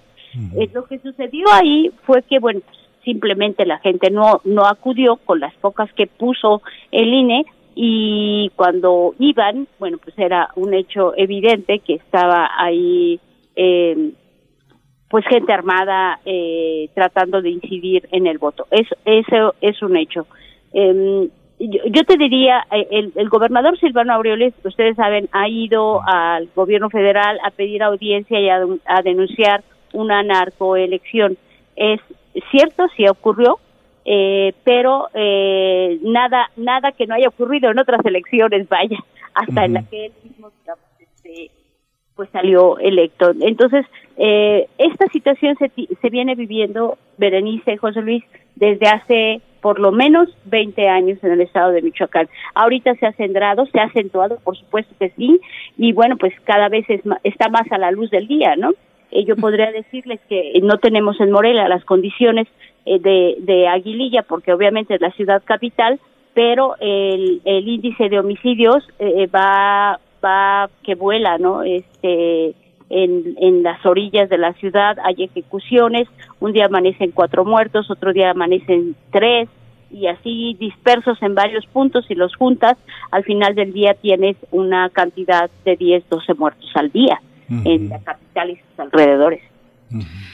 Ay, Dalia Martínez, qué, qué complicada situación, qué terrible para, para las, eh, los pobladores que, que pues han tenido que resguardarse o incluso que han sido forzados a desplazarse y dejar sus lugares de origen. Eh, te pregunto cuál es eh, la relación con la Guardia Nacional, qué dice la población de estos lugares afectados que ha quedado en el fuego cruzado con respecto a la presencia de la Guardia Nacional, eh, cómo está esta relación.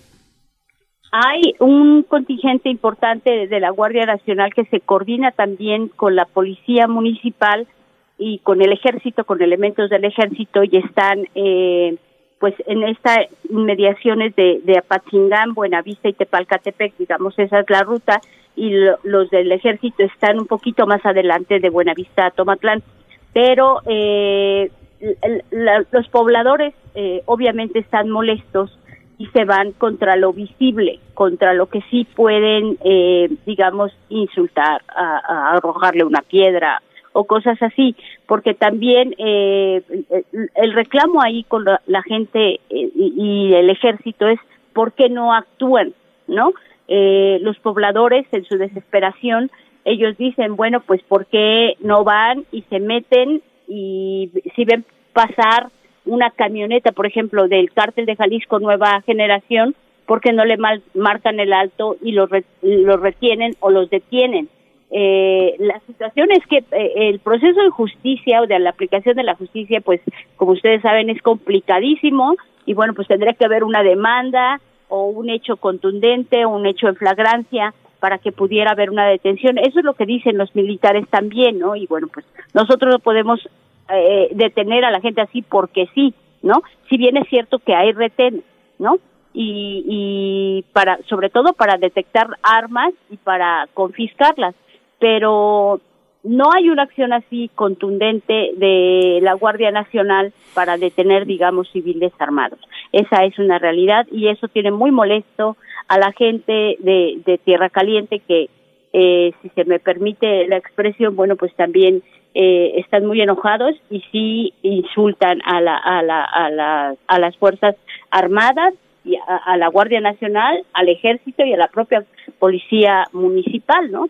Hay una desconfianza que se siente en el ambiente, eh, ahí en, Tierra Caliente, en toda la zona de conflicto, hay una desconfianza hacia las fuerzas este, arma, armadas de, de oficiales, pero eh, la gente a, a, donde está acudiendo ahorita es eh, coincidentemente a, a, al clero, a las organizaciones eclesiásticas, porque incluso ni siquiera a derechos humanos está acudiendo la gente, o sea, hay visitadores, me ha tocado platicar con ellos, que bueno, dicen, eh, sí, pero también a nosotros nos tienen desconfianza, nosotros les hemos eh, eh, ofrecido asesoría para poder sacarlos de la zona de conflicto y prefieren acudir a la iglesia de su localidad y es con los padres o con los párrocos este o la gente que ayuda ahí en las iglesias con quienes se refugian para poder salir a veces a veces de, de, de la zona de conflicto o bien para recibir ayuda de cualquier tipo. Sí, la situación es verdaderamente complicada, pero en este, en estos cambios, ¿cómo, cómo se perfilan también en este marco de violencia los cambios de estafeta de los ganadores de la, de las elecciones en toda esa zona? ¿Cómo, quiénes, eh, quiénes están eh, designados, quiénes fueron elegidos? ¿Cómo, ¿Cómo observas el panorama en relación con la fuerza que tenía el PRI en 2018? Obvio, esa zona coincidentemente, eh, eh, Miguel Ángel, fíjate que la ganó mayoritariamente el PRI. Eh, el verde ecologista también, muy ligado, partido muy ligado al Partido Revolucionario Institucional, y esa zona la ganó mayoritariamente ellos. la gente tiene desconfianza del PRD, ganó, ganó el Partido Verde, por ejemplo, en Aguililla, eh, días antes de que terminaran las elecciones, el candidato a gobernador eh, fue para allá y, hizo un meeting, la gente lo aceptó muy bien, eh, la gente lo arropó y el resultado final en las, se reflejó en las elecciones. A la hora de la votación, la gente decidió que iba por el Partido Verde Ecologista. Eh, ¿Qué, te digo? Eh, están a la espera, estamos a la espera todos de cambiar gobierno en septiembre. Eso ocurrirá el primero de septiembre. Eh, ahora sí que veremos, ¿no? Todo está en, la moneda en el aire, a ver si los van a dejar gobernar como pues como lo hicieron con estos, porque a veces el, eh, la presidencia municipal o los gobiernos locales se convierten en figuras decorativas, hay que decirlo. Un presidente municipal tiene una policía eh, local muy muy limitada que muchas veces que bueno está infiltrada por el crimen organizado, ese es un hecho. Eh, Dalia Martínez, preguntarte, bueno, eh, hablabas del clero como una opción de la iglesia, como una opción a la que recurren estos habitantes que han quedado en esta zona de fuego cruzado. ¿Cómo está la cuestión de los refugios para los desplazados? ¿Hay ayuda? Eh, ¿A dónde o a qué lugares están acudiendo aquellos que tienen, pues, eh, tanto la voluntad como, por supuesto, la necesidad existe, evidentemente, pero la voluntad de acercarse a un lugar, de desplazarse, pues es una cuestión que todavía no, acabamos de contar los desplazados eh, por la violencia en esta zona del estado de Michoacán. la gente sale en grupos pequeños, sí se refugia en las iglesias cuando ya, por ejemplo, le queman su negocio o su casa, que es un hecho que también ocurre, eh, va y se refugia literalmente en los atrios de las eh, de las de las iglesias.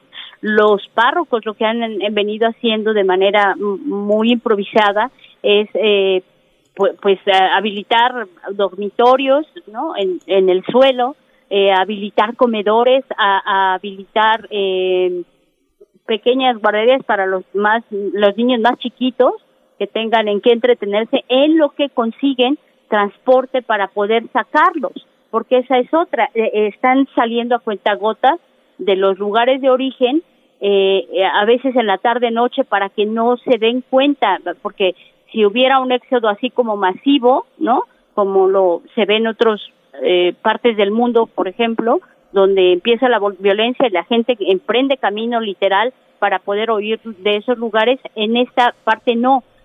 Como los tienen muy, muy localizados, tanto todas las células criminales saben quién es quién, dónde vive fulano, dónde vive sutano, hermano de quién es, van haciendo como, como escapes hormiga. Entonces eh, salen en la, en la tarde, salen en la noche, eh, con lo que llevan puesto y se van a, refugiar con algún familiar, a veces de otro municipio del estado de Michoacán o de la capital del estado, o a veces hacia otros estados o de plano em, eh, intentan llegar a, la frontera norte para poder cruzar hacia Estados Unidos. Pues bueno, este Dalia, nos eh, te agradecemos muchísimo toda esta toda esta visión tan tan compleja. Vamos a ver cómo se desarrolla. Falta mucho para el primero de septiembre.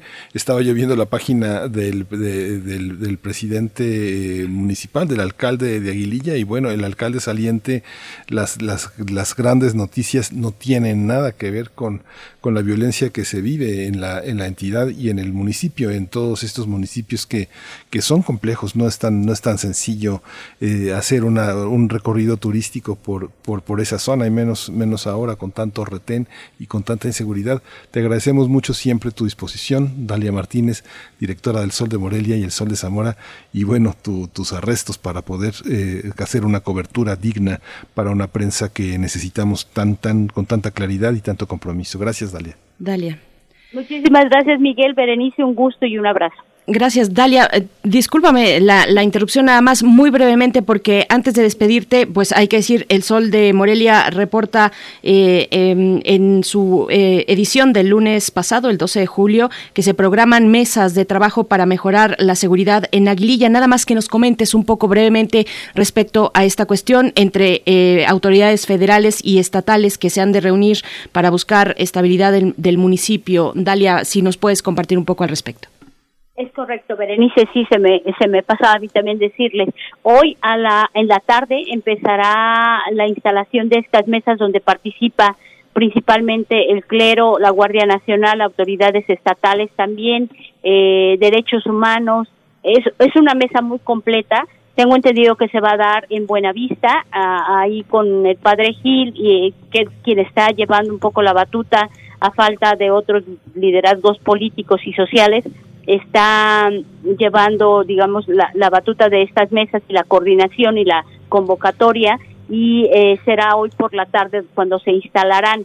Esto es un poco orillado por la súplica prácticamente del propio clero de que el gobierno estatal y el gobierno federal ya intervengan para, para empezar la pacificación de esta zona de conflicto. Es la información que tenemos. La semana pasada intentaron reunirse, hubo un reclamo eh, social muy contundente de parte de, los pobladores para que eh, interviniera el gobierno federal. De hecho, en la mañanera, eh, si, ustedes recuerdan, la semana pasada el presidente Andrés Manuel López Obrador señaló que, bueno, pues ya estaban trabajando en estas mesas por, por cuestiones también de seguridad se vieron canceladas porque también eh, la, gente pedía prácticamente a gritos que ya el ejército pues pues hiciera esta detención del cártel de, líderes del cártel de Jalisco Nueva Generación y se interrumpieron también por el secuestro de esta persona que les comento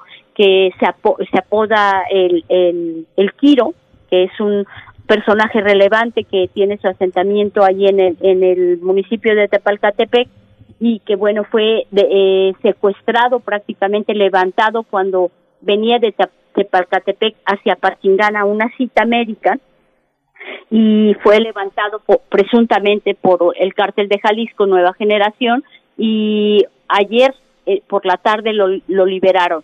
Por ese hecho se vieron suspendidas la, la mesa de negociación que este día se van a retomar, Berenice. Pues Dalia Martínez, te agradecemos mucho este, este reporte, eh, por supuesto también el reconocimiento al trabajo periodístico que realizas junto con tus colegas eh, bajo la dirección de El Sol de Morelia y El Sol de Zamora. Muchas gracias, Dalia Martínez. Nos mantenemos muy atentos sobre lo que pueda ocurrir el día de hoy con estas mesas de trabajo entre el gobierno federal y las autoridades del Estado. Gracias y nos encontramos pronto, Dalia. Hasta pronto. Muchísimas gracias, Berenice. Un abrazo, Miguel Ángel. Igualmente, Dalia. Hasta pronto. Gracias. Vamos a ir con música. Vamos a escuchar de Astrid Haddad, Tierra Misteriosa.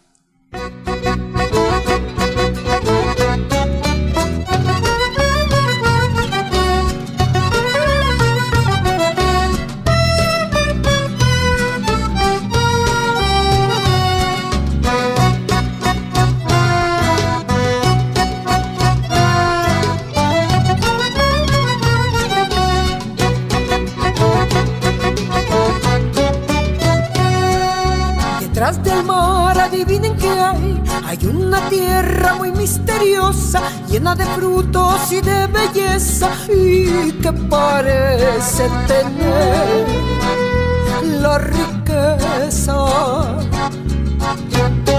En esta tierra adivinen qué hay. Hay un gran pueblo que es pagano, de plata y oro viste a sus dioses, pueblo brillante que es pueblo ingenuo. Altares de plata pura, brillantes por delante, sangrantes por detrás.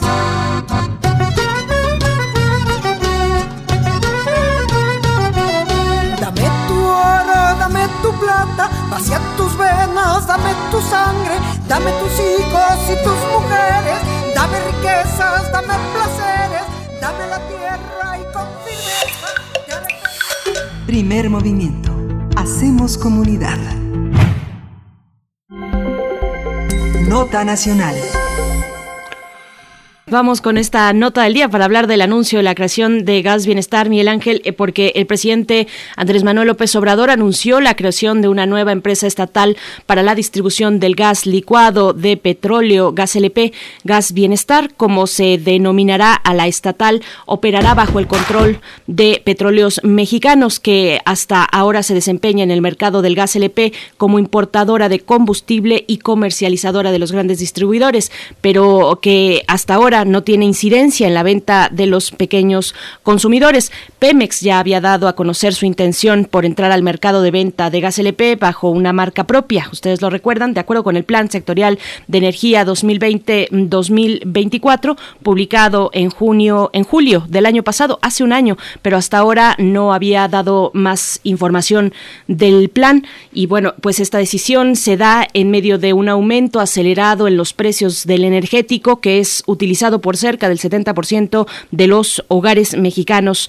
Uno de los principales compromisos del actual mandatario se basa en no aumentar el precio de los principales combustibles como el gas LP más allá de la inflación. Y es que una serie de efectos derivados de la pandemia, como una baja en la producción y un aumento en la demanda por parte de clientes industriales, principalmente en Asia, han provocado una subida acelerada del precio. Así es, bueno, el presidente López Obrador informó que en tres meses podría ponerse en funcionamiento la empresa Gas Bienestar, aunque aclaró que seguirán participando en el mercado las particulares, pero se garantizará que exista una real competencia.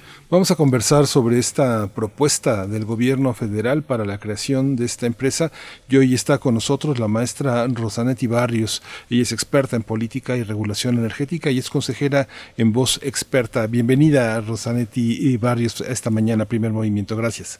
Al contrario, muchas gracias a ustedes. Buenos días. Buenos días, maestra Rosanetti Barrios, bienvenida. Pues, ¿qué, qué argumentos destacar de los que ha dado ya, eh, bueno, tanto Pemex como el propio gobierno federal para emprender esta iniciativa por el gas eh, en nuestro país?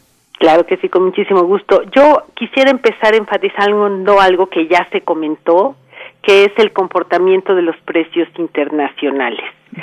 Eh, decirle a la audiencia que el gas licuado de petróleo es una mezcla de dos eh, líquidos eh, denominados propano y butano, donde el propano es el que tiene la, el mayor, eh, la mayor participación. Y el propano es un producto que Asia, como ya lo dijeron, está demandando de manera muy relevante para detonar una cadena en materia petroquímica. La recuperación económica que estamos observando, particularmente en Asia, eh, digamos, eh, después de la, del problema tan importante que tuvimos con la crisis del COVID, ahí está provocando por una situación, vamos a decir, que ha llevado los precios internacionales del propano a máximos históricos. En el último año, el año pasado fue un año de depresión, eh, los precios de propano han aumentado más del 130%. Entonces, esto es muy importante que se tome en cuenta el precio del gas LP, como el de otros combustibles, está definido por los precios internacionales y ningún gobierno del mundo controla los precios internacionales. Dicho eso, eso es muy importante que se tenga entonces bien identificado. Dicho eso, es una realidad que la industria del gas LP en México es una industria en donde hace falta competencia y ese no es dicho mío es el dicho de la COFESE, la cual ya ha emitido un par de opiniones sobre esta industria a partir de que se abrió completamente a los privados y eso fue en 2017. Entonces es una industria que tiene muy poco tiempo eh, operando ya de manera completamente libre, pero sobre la cual, insisto ya, la autoridad en materia de competencia nos ha dicho de manera muy clara, aquí hay algo que hacer y algo que intervenir. Bueno, tomando en cuenta entonces que sí falta competencia. En el dicho del presidente, que honestamente ha dado muy pocos detalles, pero bueno, en el dicho del presidente ha incluido la frase voy a meter competencia. Bajo esa lógica, voy a meter competencia, podría funcionar algunas ideas siempre que pudieran implementarse como, digamos, de manera muy estricta, respetando las condiciones de mercado. Y yo me atrevería a sugerir de manera muy pegada, muy coordinada con la Comisión Federal de Competencia. Es la enorme oportunidad del Ejecutivo de trabajar directamente con este organismo al que con el que ha tenido tantas diferencias y descubrir, digamos, las enormes ventajas que da el conocimiento científico y la profundización y la especialidad técnica. ¿A qué me refiero? En la industria del gas LP, a nivel de distribución, que es el, el, área de la cadena donde el presidente ha dicho que va a intervenir, y como ya ustedes mencionaron, Petróleos Mexicanos nunca ha participado en la distribución, es un vendedor mayorista de gas LP. A nivel distribución, sobre todo, el mercado del gas LP en México es un mercado que opera con muchas diferencias regionales. ¿Qué quiere decir esto? Que hay regiones en donde efectivamente hay un control importante del mercado por parte de algún grupo que además está integrado. ¿A qué me refiero? Que son los que importan y a su vez venden al, al, al público, como, como todos nosotros. Es por lo tanto indispensable tener un conocimiento muy claro de en qué regiones hace falta, en qué regiones hay estos problemas de concentración, y no me voy a cansar de decir que quien lo sabe es COFESE, para poder tener muy claro entonces en dónde hace falta intervenir y cómo podría hacer esa intervención. Insisto, el presidente no ha dado mayor detalle. Primero, se ha hablado de regulación de precios la regulación de precios pudiera ser válida siempre que fuera ahí donde el análisis técnico identificara que hace falta porque hay concentración. No sería en absoluto recomendable pretender regular los precios a nivel nacional porque de ahí venimos y venimos de una tragedia al haber regulado el precio nacional, porque lo único que se consiguió fue que no hubiera incentivo para modernizar esa industria y para dar un servicio de calidad. de hecho, se incentivaron una serie de eh, comportamientos bastante lamentables. Bueno, entonces se podría entonces, insisto, identificar en donde hace falta, regular de manera local el precio y ahí, aprovechando la infraestructura ya existente de la iniciativa privada, establecer algún tipo de alianza con Pemex, de tal manera que se pudiera manejar, lo voy a decir así, a nivel de marca, gas bienestar, pero sin obligar a Pemex a invertir en un sector que desconoce, que tiene su especialidad, cuando tiene tantos problemas financieros y con, con, mayor celeridad, porque resulta que, entre otras cosas, este gobierno no tiene tiempo se quiere hacer algo rápido, como ha dicho el presidente, me, parece que solamente así, aprovechando lo que ya existe, que es inversión privada y conocimiento técnico importante por parte de COFESE, se podría hacer una intervención del Estado en donde hace falta, porque, ojo, la regulación de mercado implica necesariamente una diferenciación, digamos, de el nivel de intensidad de participación del Estado. Pero si hay elementos que comprueben que hay concentración, entonces el Estado debe intervenir y para eso está, voy a repetir, COFESE con esta enorme experiencia que tiene en esa materia. Recordando entonces que regular precios e intervenir podría servir para que los márgenes de ganancia no fueran exacerbados, pero no así para controlar los precios por debajo de la inflación, porque esa promesa no se puede cumplir por la situación que explica al principio. Dependemos todos de el precio internacional del propano y ese está completamente fuera del control de todo el mundo. El gas LP, como ya lo mencionaron ustedes, es el combustible que más se utiliza en México, pero resulta que el siguiente combustible que es más se utiliza en México, que está prácticamente al nivel del gas LP, es la madera, la leña y el carbón. Es decir, este tipo de material que se quema en las casas y que genera daños importantes a la salud, sobre todo de las mujeres y las niñas, que son las que se quedan en casa. Entonces, para resolver este problema hay que hacer uso de todos los recursos con que cuenta el país. ¿A qué me refiero?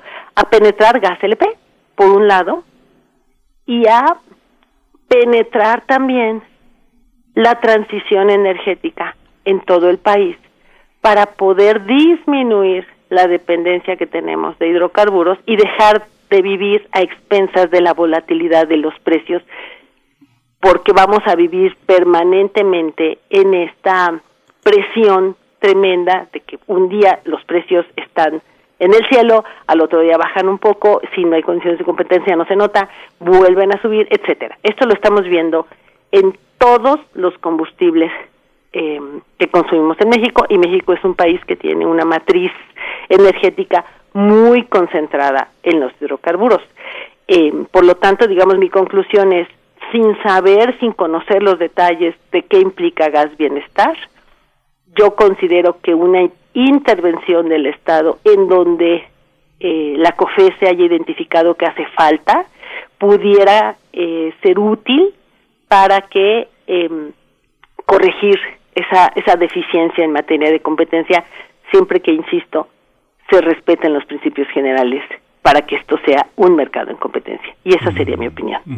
Pero esta, este descontrol que hubo en muchos municipios del Estado de México, de Jalisco, precios del, del cilindro de 30 kilos hasta en 700 pesos, eso no se puede regular. O sea, si el país produce este eh, ese tipo de gas, no tiene una posibilidad de venderlo a las distribuidoras en una, eh, en una cantidad que no esté eh, empatada con los precios internacionales. Digamos que esto se convierte en una especie de subsidio obligado para las empresas que hay varias extranjeras que invierten en distribuir gas. Hay cerca de 7.000 gaseras en el país registradas en el directorio de gaseras, pero este, hay no hay manera de regularlo, no hay manera de evitar estos abusos, esta especulación con los cilindros. Uno, uno tiene finalmente en distintos momentos en la vida, uno tiene una relación con el del camión del gas, ¿no? A uno lo ve y le dicen se lo llevo, no se lo llevo, este, los tanques deteriorados, toda esa parte es muy cotidiana. ¿Cómo resolverla?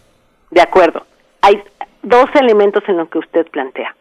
Uno es los abusos de la industria, y sobre eso me parece a mí que por supuesto que hay mucho que se puede hacer. Y lo otro es la relación de los precios del gas con los precios internacionales. Esa relación no la podemos cambiar. Aunque Pemex produjera el 100% del gas LP que consume México, que no es así, Pemex produce más o menos el 30% de todo el gas que consume México, el resto se importa. Ah, okay. Pero aunque fuera así, si Pemex empezara a vender un producto que pudiendo vender en el extranjero invento a 100 y lo vende nacional a 20, va a perder dinero que va a necesitar para seguir invirtiendo y modernizar su planta, mantenerse, digamos, en el estado del arte. Como cualquier otro negocio, como el que sea. Es un negocio que se puede, que, que vamos, los precios internacionales van determinando todos los costos de capital que se van a requerir para mantener ese negocio al día. Si se vendiera barato, sería un subsidio efectivamente que el país tarde o temprano, como de hecho ya ocurre, y otro día le platicamos y me invitan de gasolinas, termina pagando vía impuestos. No hay dinero gratis y el gobierno no produce dinero. El gobierno invierte nuestros recursos petroleros y se los da a Pemex para que Pemex nos entregue a su vez una eh, un producto, digamos, de ese, de ese aprovechamiento. Pero si Pemex empieza a vender por debajo de costo, y su costo es una referencia internacional, entonces a Pemex le vamos a terminar dando más dinero como ya está ocurriendo para que sobreviva. Entonces, no se paga directo en el momento de que se paga el tanque, pero sí se paga vía los impuestos en el momento en que se deja de invertir en aspectos tan relevantes como educación y salud. Entonces, ese es el tema del precio internacional. Ese no está bajo el control de nadie. Por eso es tan importante diversificar la matriz energética para dejar de depender de el combustible, porque ese comportamiento, insisto, está fuera del control de todos. Ahora hablemos de las malas prácticas a las que usted se refiere. Hay que distinguir, e insisto, es la COFESE la que tiene, debe tener la información de esas, de esos precios que usted mencionó. ¿Cuánto es realmente el abuso al que llegó el distribuidor o los distribuidores y cuál es el componente real de ese precio. Bueno, sobre lo que se puede hacer entonces es sobre el abuso. ¿Y qué se puede hacer? Ya, ya lo comenté. Habría que regularle a ese distribuidor que está abusando, decirle, tú no puedes seguir vendiendo tu producto a, a ese precio, el que fuera, y lo vas a tener, yo aquí voy a poner un precio máximo que va a ser de, usted dijo 700, voy a inventar de 600, a ese precio se vende y se acabó, mientras traigo a gas bienestar, que como le dije, a mí, yo me imagino que tendría que venir con un privado para que pudiera entrar de inmediato, porque si vamos apenas a construir todo lo que se necesita, no vamos a acabar el sexenio. Entonces, aprovechando lo que existe, entra un privado y empieza a distribuir gas también en esta zona, digamos, en el entendido de que ese precio regulado, a ese precio regulado es negocio, porque las empresas necesitan ganar. Y con el tiempo, soltar ese control una vez que la competencia, digamos, ya está ahí asentada. Cuando suelta usted el control, el, la empresa que estaba abusando, quien además, si se le demuestra que está abusando, va a estar sujeta a sanciones por parte de COFESE, eh, teóricamente ya no le va a resultar tan sencillo abusar, puesto que ya tendría ahí competencia. Pero entonces sí me parece muy relevante que las expectativas que se hagan sobre esto sean claras. No es cierto que el gobierno puede controlar los precios de ningún combustible, ni de la gasolina, ni del diésel, ni de eh, el gas LP. No es cierto que los precios se han comportado por debajo de inflación en gasolina y diésel y no es cierto que los precios del gas LP se pueden controlar para que regresen a niveles de inflación, porque en todos los casos dependemos de precios internacionales. En el caso de gasolina y diésel, dependemos fundamentalmente del precio del crudo. En el caso del gas LP, dependemos de un precio marcador en los Estados Unidos que es Mondelvio, que eh, dependemos entonces del precio del propano. Por lo tanto, repito, toda la sociedad tenemos que asimilar este hecho, entender que el uso del petróleo en todos sus derivados eh, conlleva, además de emisiones a la atmósfera, conlleva el vivir bajo la volatilidad de los mismos, que todos tenemos que ir migrando poco a poco, en la medida de todas nuestras posibilidades, a dejar de usar combustibles para no estar viviendo con esta zozobra permanente que, repito, además daña al planeta Tierra. ¿A qué me refiero? Todo aquel que pueda poner alguna tecnología de calentamiento de agua con eh, energía solar es urgente que lo haga, porque eso le va a permitir disminuir el uso de otro combustible todo aquel que pueda migrar el motor de ese automóvil a un, una tecnología en principio híbrida, que lo haga, porque eso va a permitir bajarle el consumo a gasolina y diésel y así. A eso, por supuesto que se hace falta agregarle políticas públicas específicas que no existen, pero, pero, en esta administración por lo menos, pero sí es insisto, muy importante hablarle con la verdad a la sociedad. No es posible para ningún gobierno que no si pudiera dar el lujo de subsidiar y los subsidios son hoyos fiscales. Eh, el producto de allá venimos, insisto, de allá venimos. Este país ya pasó por controles de precios de todo, de gasolina, de diésel, de gas LP, ya pasamos por ahí y los resultados son estas prácticas a las que usted se refiere. Un servicio pésimo, eh, robo dentro de los mismos tanques, en fin, se hicieron expertos también en este asunto de medir mal, en fin, una serie de, de una problemática que ya conocemos. Entonces, claro que hace falta y que es posible regular para corregir esos problemas, dado que hoy ya no hay el argumento, nunca fue válido pues, pero eh, quiero decir hacer una mala práctica, pero ya no hay ni el argumento de que me estás controlando el precio y entonces yo ya no puedo invertir.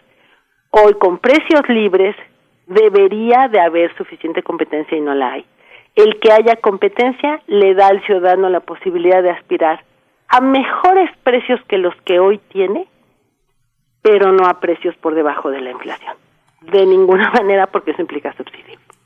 Maestra Rosanetti Barrios, bueno, nos quedan un par de minutos únicamente y quisiera aprovecharlos para, hablando de otros abusos francamente ilegales eh, eh, en un sentido distinto, digamos, a los que se han planteado, eh, ¿cuál, ¿cuál es la situación de, de las sangrías, de, de, la ordeña, del gas LP, el robo de ductos de camiones? ¿Qué suponen esta pues actividad delincuencial para la distribución nacional del gas LP en nuestro país? Si nos pudiera en un par de minutos decir eh, su, su, su análisis. Por supuesto. La presencia de robo, digamos, de crimen organizado eh, a lo largo de toda la cadena de valor de, de, los petrolíferos en México, incluyendo el gas LP, es un elemento que nos lastima a todos, porque efectivamente, pues son mermas que está, está experimentando tanto el Estado mexicano como la iniciativa privada mientras exista ese tipo de, de actividades, no va a haber manera de que lleven, lleguen nuevos grupos interesados en participar en esa industria y aumentar, digamos, la oferta que tenemos como país. Por lo tanto, resulta fundamental que el tema de la seguridad sea atendido por, aquí si no hay de otra, por la administración actual, creo que por ahí es un tema, es un punto importantísimo que usted comenta. Creo que por ahí se pueden brindar mucho más rápido, mucho más claro elementos que den incentivo a, agregar competencia a la industria y vamos a decirlo así, abaratar el servicio que hoy tiene que cargar con estas mermas. Esto es, me parece a mí muy evidente, pues crimen organizado y, y hay, que, hay que acabar con él. De otra manera, pues México sigue sufriendo todos los días este problema tan grave. Es una realidad que existe en el gas LP, en ductos y en las pipas que circulan las carreteras. Pues muchísimas gracias, eh, maestra. Eh, eh, hay una continuidad en lo que usted justamente nos señala, que es el tema, el tema de las gasolinas, el tema de una necesidad de igualar el mercado en el, en el, en el, en la parte internacional, que por lo menos yo ignoraba en esta, en esta conversación que era ese porcentaje, la producción del 30%, pensé que era muy superior en esta, en esta situación, pero, pero bueno, hay que seguir continuando y esperando que el gobierno federal este, explique claramente en qué va a consistir la compañía de gas Bienestar y cómo, cómo piensa eh, sostenerla como un negocio que beneficie a los mexicanos y al mismo tiempo que permita el crecimiento del país. Maestra Rosanetti Barrios, muchas gracias por esta conversación. Al contrario, muchas gracias a ustedes. Gracias. Buenos días. Buenos días, hasta pronto. Y con esto nos despedimos de la radio Nicolaita. Vamos al corte directamente y volvemos para nuestra tercera hora con Astrid Haddad en la mesa del día. Síguenos en redes sociales. Encuéntranos en Facebook como Primer Movimiento y en Twitter como arroba PMovimiento. Hagamos comunidad.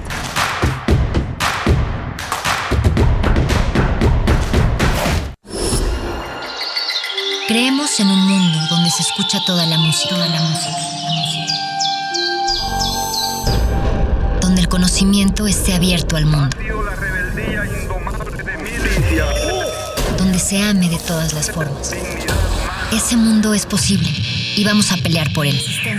Resistencia modulada. de lunes a viernes de las 20 a las 23 horas por el 96.1 de FM, Radio UNAM. Experiencia sonora.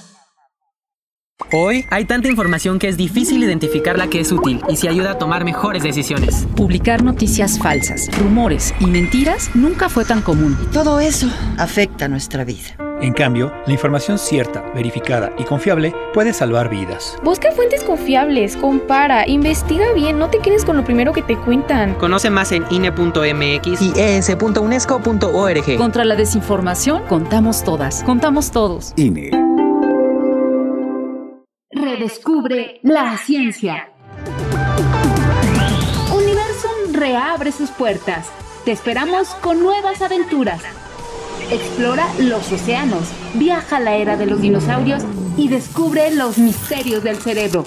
A partir del 15 de julio, Universum, un lugar seguro para ti y tu familia. Boletos universum.unam.mx.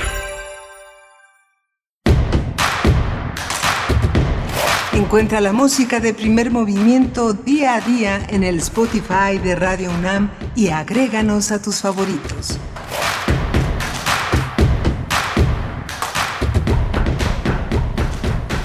Hola, buenos días. Ya son las 9 de la mañana con 3 minutos de este miércoles 14 de julio. Estamos en primer movimiento en la Ciudad de México a través de Adolfo Prieto 133 en la Colonia del Valle, la, la sede de Radio UNAM, a través de la cual nuestro equipo de trabajo todos los días hace posible esta aventura informativa, interpretativa de la realidad nacional.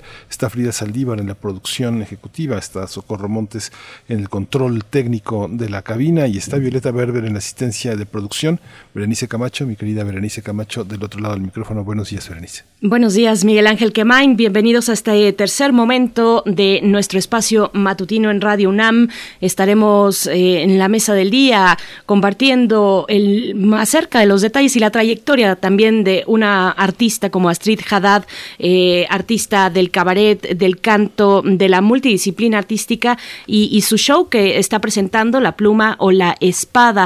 Astrid Haddad pues estará con nosotros. Ella eh, se ha presentado eh, en, cinco, en los cinco continentes. Es creadora del heavy nopal o neorranchero, un estilo de performance musical de fusión que caracteriza a sus representaciones con estos vestidos impresionantes que bueno, ya nos dirá de dónde los saca, quién les le diseña a Astrid Haddad sus vestidos, entre otras cosas. Bueno, una, eh, una artista completa y, y total. Estaremos con ella en la mesa del día. Venimos, venimos pues de, temas muy importantes, fundamentales para nuestro país. Eh, este anuncio de la creación de la creación de gas bienestar que pues hay que decirlo, hacia el final nos quedábamos con esta cuestión sobre eh, el, lo que se ha denominado el guachigas o el robo de este eh, combustible del gas LP en ductos y camiones. La Guardia Nacional ha anunciado el presidente que la Guardia Nacional vigilará la repartición de este combustible ante estos casos de, de robo.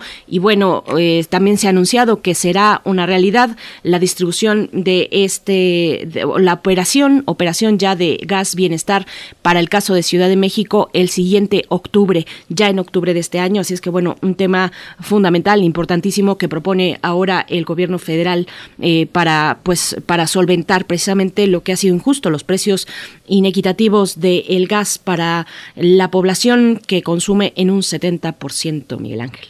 Sí, justamente también eso se inscribe en todas las problemáticas eh, que son energéticas y tienen eh, esta una inscripción en la sustentabilidad, en las políticas eh, de energía que se sostienen todavía en hidrocarburos, toda nuestra dependencia en ese terreno que hemos abordado de manera prolija y que tiene que ver también con la política que la Semarnat ha fijado en relación a las comunidades que custodian los bosques, que la, explotación minera, los conflictos del agua y el tema de la gobernanza y la seguridad, todo está trenzado, como usted ha podido ver a lo largo de muchísimas conversaciones que hemos tenido aquí en Primer Movimiento, como son temas cruzados, como no hay una, eh, hay una, este, un aislamiento, no es, no es insular toda la problemática que nosotros presentamos, sino que está íntimamente vinculada y de la que dan cuenta investigadores muy, muy, muy competentes en nuestra universidad y en otras universidades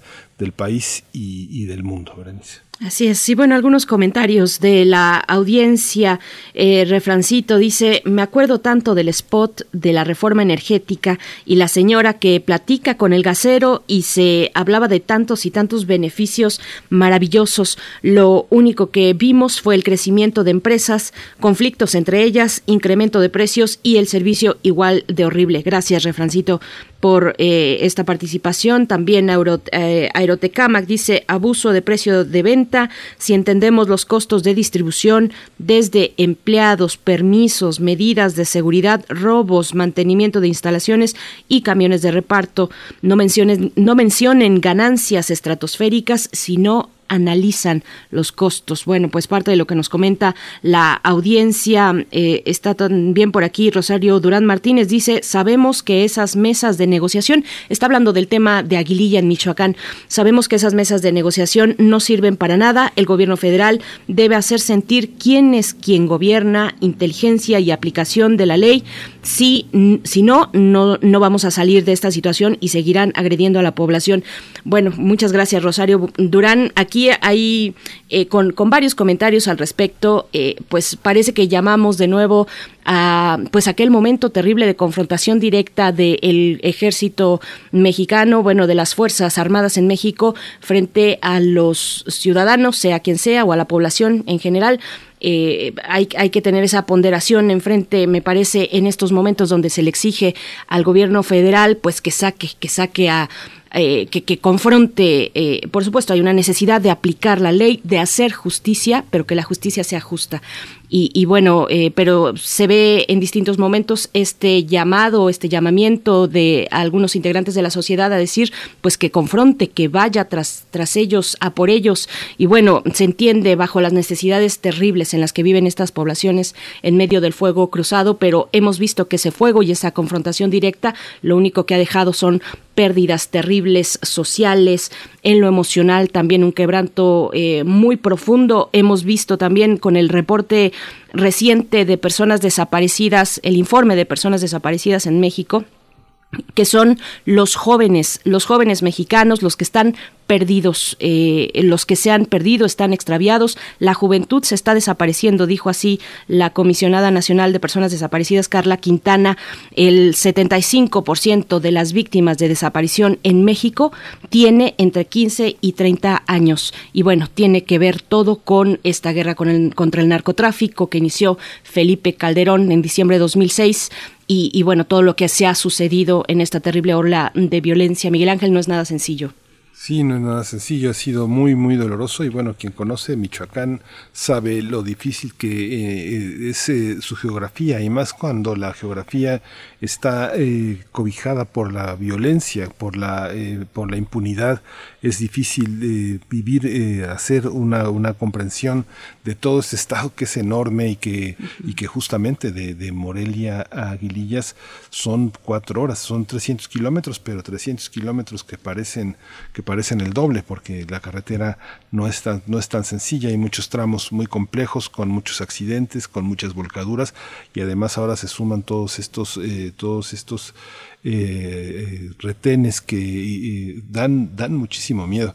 Yo he, tenido, yo he tenido algunos viajes en este terreno por Apatzingán, la, carretera de Apatzingán, y pues sí, este, la gente no es violenta, pero está muy armada y uno siente muchísimo temor, ¿no? Porque lo bajan a uno, inspeccionan el coche, eh, tienen cortes de cabello militares, parecen militares, pero no son militares. Es muy complicado. Muy complicado. Así es, así es. Bueno, pues un último comentario de Hernán Garza eh, con respecto al gas LP en nuestro país y esta propuesta del gas bienestar.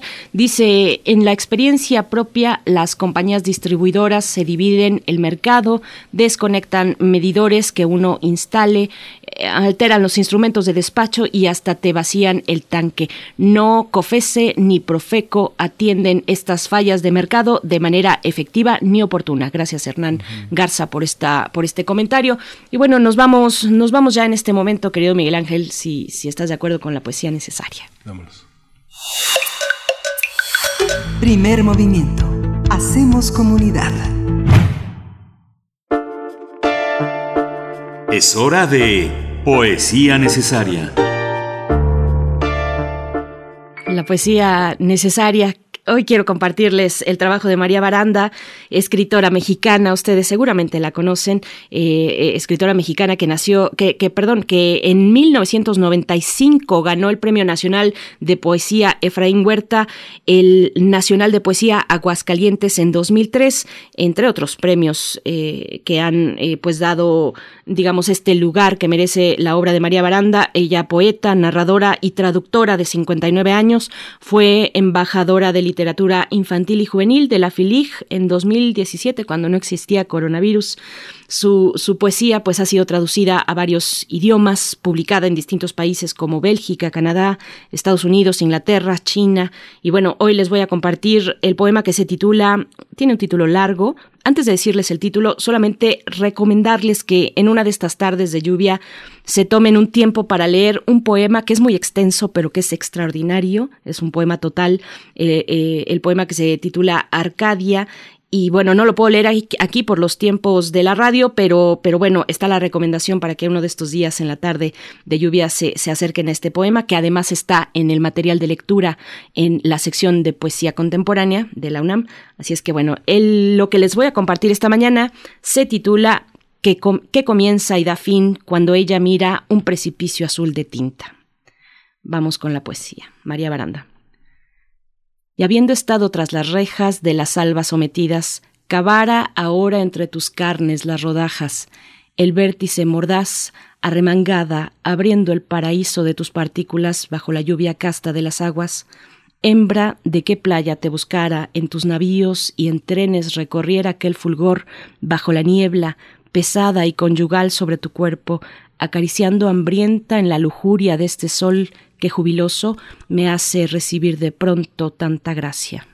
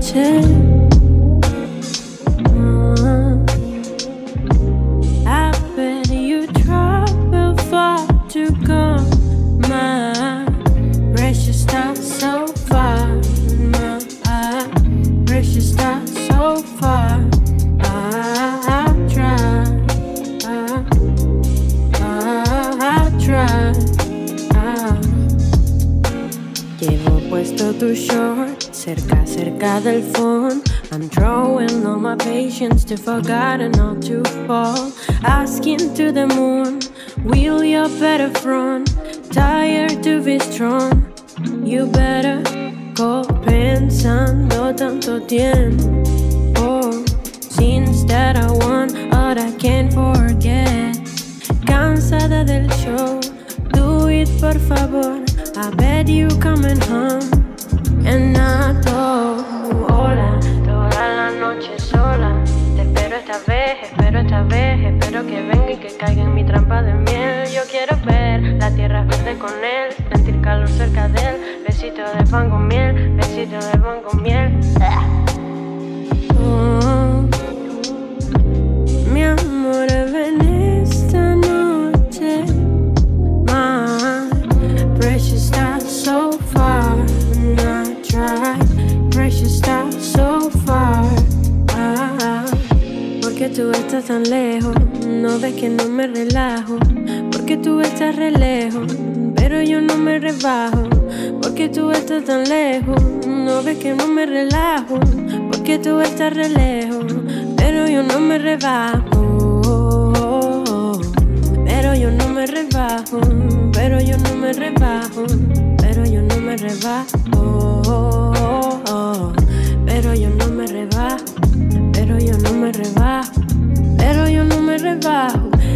Agarras saliendo, pero ni creas que te iba a buscar. Me agarras sonriendo, pero ni creas que por esa foto que tenemos en el celular. Me agarras bien duro, te quedas allá. Me agarras que yo te aseguro que como yo no hallará ninguna igual. Primer movimiento. Hacemos comunidad. La mesa del día. Luego del lanzamiento de Tierra Misteriosa, la actriz, cabaretera y cantautora mexicana de ascendencia maya-libanesa Astrid Haddad presenta su concepto de cabaret histórico con un nuevo espectáculo, La pluma o la espada. De acuerdo con la creadora del heavy nopal o el neo, neo, ranchero, la idea de su nuevo show nace en el Met de Nueva York, donde acompañó la exposición Pink Seed Mexici sobre el arte del siglo XVII en México. El objetivo es dar a conocer uh, la época barroca en México, tanto en sus aspectos sociales, artísticos, políticos y cotidianos, a través de vidas cruzadas de dos mujeres encerradas en un convento, pero que van a torcer sus destinos de maneras opuestas, una con la pluma, la otra con la espada. Una es Sor Juana, la otra la monja alférez. El espectáculo cuenta con ocho canciones de la autoría de Astrid y otras del repertorio tradicional. Además, durante el show se utilizan 14 vestuarios inéditos y la propuesta incorpora en los intermedios animaciones y montajes nunca utilizados antes y realizados por cineastas o artistas visuales coordinados por Luis Fernando Portales que trabajaron sobre la propuesta de Astrid Haddad. Vamos a conversar con Astrid Haddad, ya está en la línea, ella es actriz, cantautora, cabaretera, se ha presentado en los cinco continentes y uno que está por crearse, y es la creadora del heavy nopal o el neo ranchero, un estilo de performance musical de fusión que caracteriza sus presentaciones. Astrid, qué gusto que estés aquí, bienvenida. Muchas gracias, buenos días, qué bonita presentación, gracias. Buenos días, Astrid Haddad. Qué gusto conversar contigo esta mañana. Cuéntanos cómo has estado antes que otra cosa. ¿Cómo has estado? ¿Cómo te ha tratado la pandemia? Eh, bueno, no paras y afortunadamente para todo tu público que te sigue, que te seguimos, Astrid Haddad, cuéntanos cómo has estado estos meses de encierro. Pues eh, trabajando, he estado trabajando como casi todo el como, como casi todo el mundo, porque no queda de otra y buscando otras formas de, ya que no están los escenarios este para estar con público pues buscando otras formas eh, pues de seguir existiendo porque pues uno vive de esto no entonces eh, uno tiene que lo que ha hecho la pandemia es que nos ha exprimido el cerebro para ver de qué otras formas podemos salir adelante y eso es lo que he hecho con este nuevo espectáculo porque pues se va a presentar online eh, y porque ahorita es pues la única forma que tenemos eh, ya que los teatros pues es muy poco el afore realmente, pero estoy muy contenta porque es un proyecto que se había trazado precisamente por la pandemia y ahora pues ya ya está listo, ya está completado y estoy muy contenta con el producto que salió. Fíjate, Astrid, que eh, desde que te vi por primera vez hasta la última vez, siempre te vi apretado cuerpo a cuerpo con muchísimas personas. Desde los inicios, eh, donde todo el mundo fumaba en todos los espacios cerrados, hasta ahora que nadie está, que existe esa prohibición. Y esto es el cabaret. Yo creo que pasaba lo mismo con Palillo y pasó lo mismo en el inicio del hábito con Jesús y pasaba en Cabaretito con Tito Vasconcelos, siempre apretados, siempre sudando, siempre en conjunto. Ahora, ¿qué pasa con el cabaret? ¿Cómo, cómo lo vives? ¿Cómo, hay una parte muy plástica, muy performancera en tu, en tu trabajo, pero también sigue siendo cabaret. ¿Cómo, ¿Cómo se vive hoy para los músicos, para la gente que vive en la noche esa experiencia? Pues pues la verdad ha sido un poco difícil porque, como tú bien dices, era en lugares apretados, este, y, y este contacto tan cercano con la gente, pues es algo que extrañamos mucho y que y que va a ser insustituible, por supuesto. Aunque bueno, yo saqué el cabaret de los lugares pequeños y lo lo llevé a lugares muy grandes, a teatros y a plazas, pero de todas maneras, aunque fueran lugares grandes, el contacto con el público es único y eso y eso pues no va a cambiar y eso es algo que vamos a añorar todos los que nos dedicamos a esto eh, pero como decía hace un momento, pues no queda de otra más que buscar otros derroteros, otras formas de, de, de presentación, porque pues porque no hay de otra esperando a que esto se normalice y mientras tanto pues uno no se puede quedar cruzada de brazos, ¿verdad?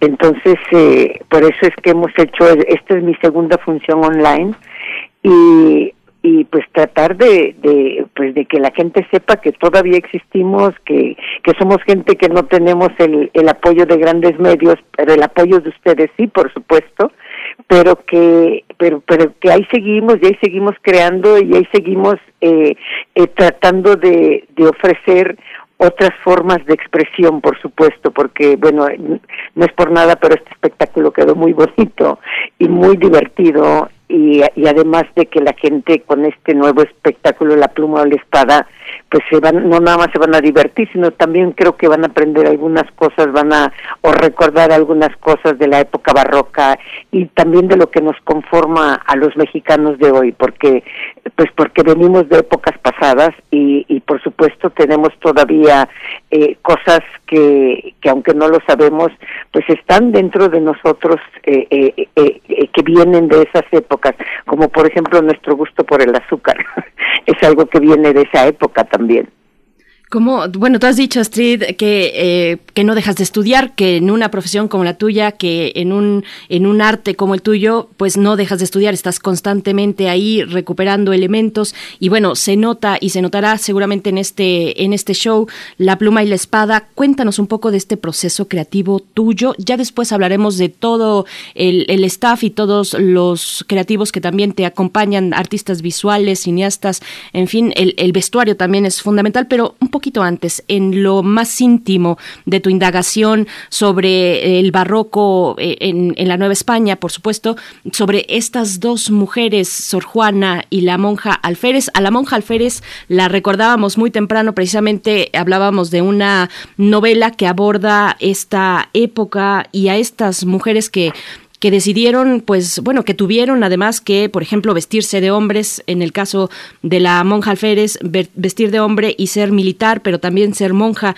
y ser escritora. Cuéntanos de ese proceso tuyo de, de investigación, de acercarte eh, a, a esta época de la Nueva España. Bueno, pues cuando estaba yo haciendo mi investigación sobre el barroco mexicano, eh, eh, leyendo sobre Sor Juana, pues me encuentro con una, eh, me, encuentro con, con, algo que le escribe alguien, creo que desde Perú, y le dice que ya es tan famosa como la monja Alférez. Y este, y yo me acuerdo de la monja Alférez, porque yo la había leído hacía muchísimos años, pero no me acordaba exactamente qué era, y entonces pues me puse a investigar y me doy cuenta pues que la monja Alférez pues, fue una mujer que eh, pues que desafió todo en una época en donde la mujer era nada y no se le permitía nada. Y, y, y entonces eh, me doy cuenta que ella vivió 50 años antes, bueno, ella nació 50 años antes que Sor Juana, que, que, de que naciera Sor Juana, de hecho cuando ella muere, pues Sor Juana eh, eh, había nacido que dos años antes eh, en, en San Miguel Nepantla y entonces dije mmm, está muy bien para para hacer que todo el espectáculo corra alrededor de estas dos mujeres y poder hablar del barroco por supuesto eh, pues eh, eh, a través de ellas, ¿no? A través de contar sus historias, porque bueno, la monja Alférez podría ser, eh, el día de hoy podría ser la patrona de los trans, porque fue una mujer que se atrevió a hacer algo que, que quién se atrevía en esa época, porque ella la meten, ella nace en San Sebastián, la meten al convento a los cinco años, y a los quince se escapa, se viste de hombre, y de allá y de allá se va a recorrer el mundo, hace muchos trabajos, hace de todo, de, de arriera, de panadera, de paje, de todo, hasta que llega a soldado y, al, y alcanza el grado de alférez, pero siempre fue una mujer violenta, como yo digo en la canción que le escribí, porque le escribí una cumbia a la monja alférez, y como yo digo, como con rabia por dentro, porque era, eh, pues era una mujer muy violenta, pero que tuvo esta, esta capacidad de desafiar al mundo y al final cuando descubren que es mujer, cuando, cuando después de que mata a su hermano, eh, eh, en una riña sin saber que era el hermano porque era muy oscuro, eh, esto sucede en Perú, pues a ella la mandan a España y la per le perdonan todo por haber servido a la corona y le permite, el Papa le da permiso de vestir de hombre hasta el final de sus días. Y eso es algo insólito en una época eh, en donde, pues, ¿quién era la mujer? Es más, hasta le escriben una obra de teatro que ella va a ver en vida en España, que es una obra que se convierte en un éxito. Y entonces yo dije, ah, pues voy a con, el, con la historia de estas dos mujeres, mientras que a Sor Juana, que era un talento con la pluma, pues como bien saben, al final es sometida totalmente, es reprimida totalmente, le quitan todo, y, y por eso mi espectáculo se llama La pluma o la espada, este, porque qué es lo que pesa más en una, en una sociedad, eh, el talento, la inteligencia o la fuerza. Qué maravilla. Sí, querido Miguel Ángel. Bueno, vamos a escuchar en unos momentos más un poco de tu música, pero, pero antes el comentario de, de Miguel Ángel Quemain, que estás por ahí. Creo que, creo que nos vamos la, con música. Perdón, perdón, vamos a la música porque es, es, es lo que es parte de esta columna vertebral. Vamos a escuchar. ¿Qué vamos a escuchar? Precisamente vamos con Nada gano con quererte, Astrid Haddad. Eh, cuéntanos un poco de esta canción. Bueno, esta canción pues es una de las canciones rancheritas eh, un poco antiguas este y, y que la verdad me gusta mucho cantar, pero eh, eh, hace mucho, ahora sí que me agarraron como en curva, hace mucho que no la canto porque hace mucho que no eh, que, que no doy un espectáculo de estos rancheritos, pero es una canción que me gusta mucho y que hago una transformación cuando la canto en escena. Bueno, pues vamos a escuchar entonces para recordar un poco, para meternos en este ambiente del cabaret con Astrid Haddad, ni más ni menos aquí en primer movimiento, Nada gano con quererte.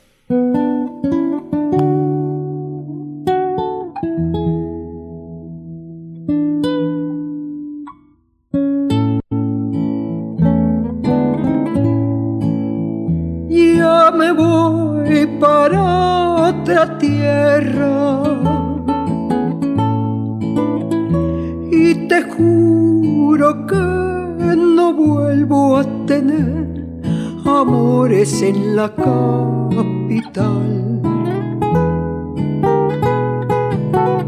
Ya me voy atormentada con el alma destrozada por la inmensa pena de mi decepción.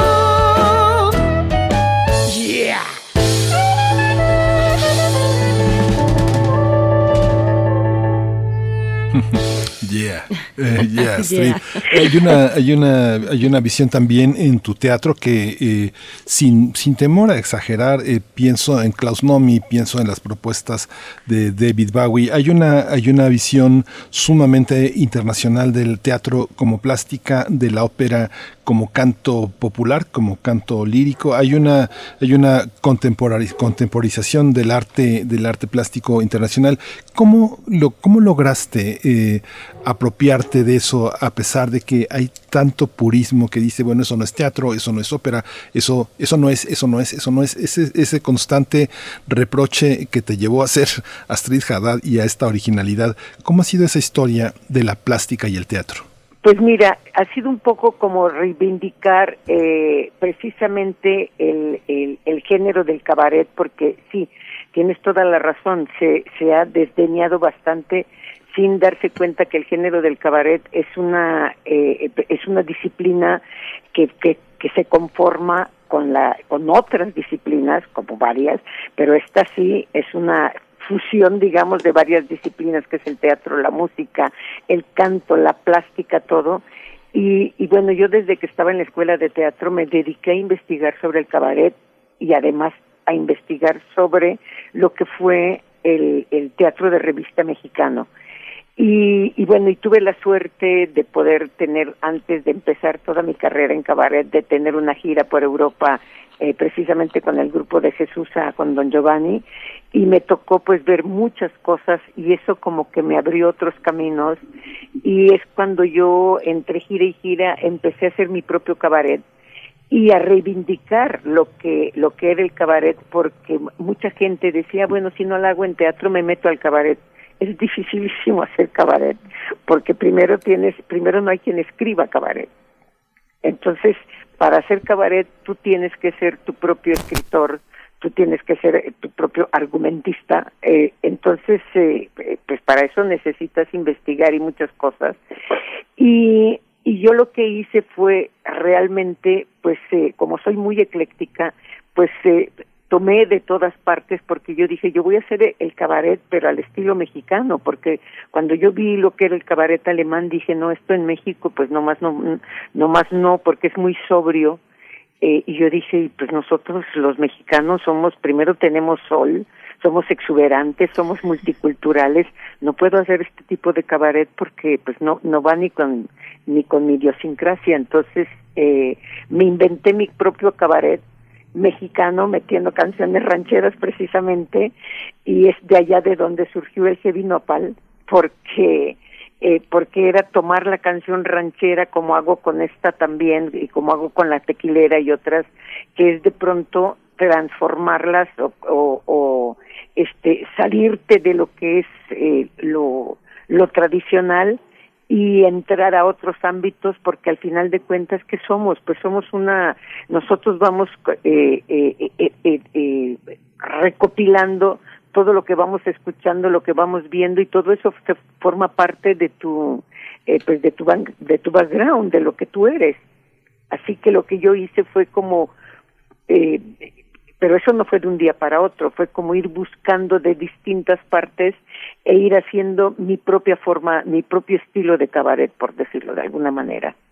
Siguiendo un poco, jalando todos esos hilos, Astrid Haddad, eh, de, de, dónde, bueno, nos, nos comentas de dónde eh, surge y cómo, cómo vas perfilando tu propia expresión artística a través del cabaret, pero te preguntaría un poco más ampliamente, mm, ¿cómo ves al cabaret mexicano eh, en sus inicios, digamos, de dónde se nutrió el cabaret mexicano? Tenemos en México una tradición importantísima que es un género teatral popular eh, más ambulante que es el de la carpa, por ejemplo, ¿no? Pero mm, cuéntanos un poco de cómo, ves esos albores de, yo del cabaret que mexicano. El cabaret mexicano se nutrió mucho del cine de oro y también del, de lo que eh, y también de lo que fue el teatro de revista en México porque eso nos eh, eso nos nos marcó porque bueno tú sabes que el teatro de revista era como leer el periódico en la época no y, y, y, y y, y, era y era hacer una crítica política y social este de muchas formas porque había cada quien y además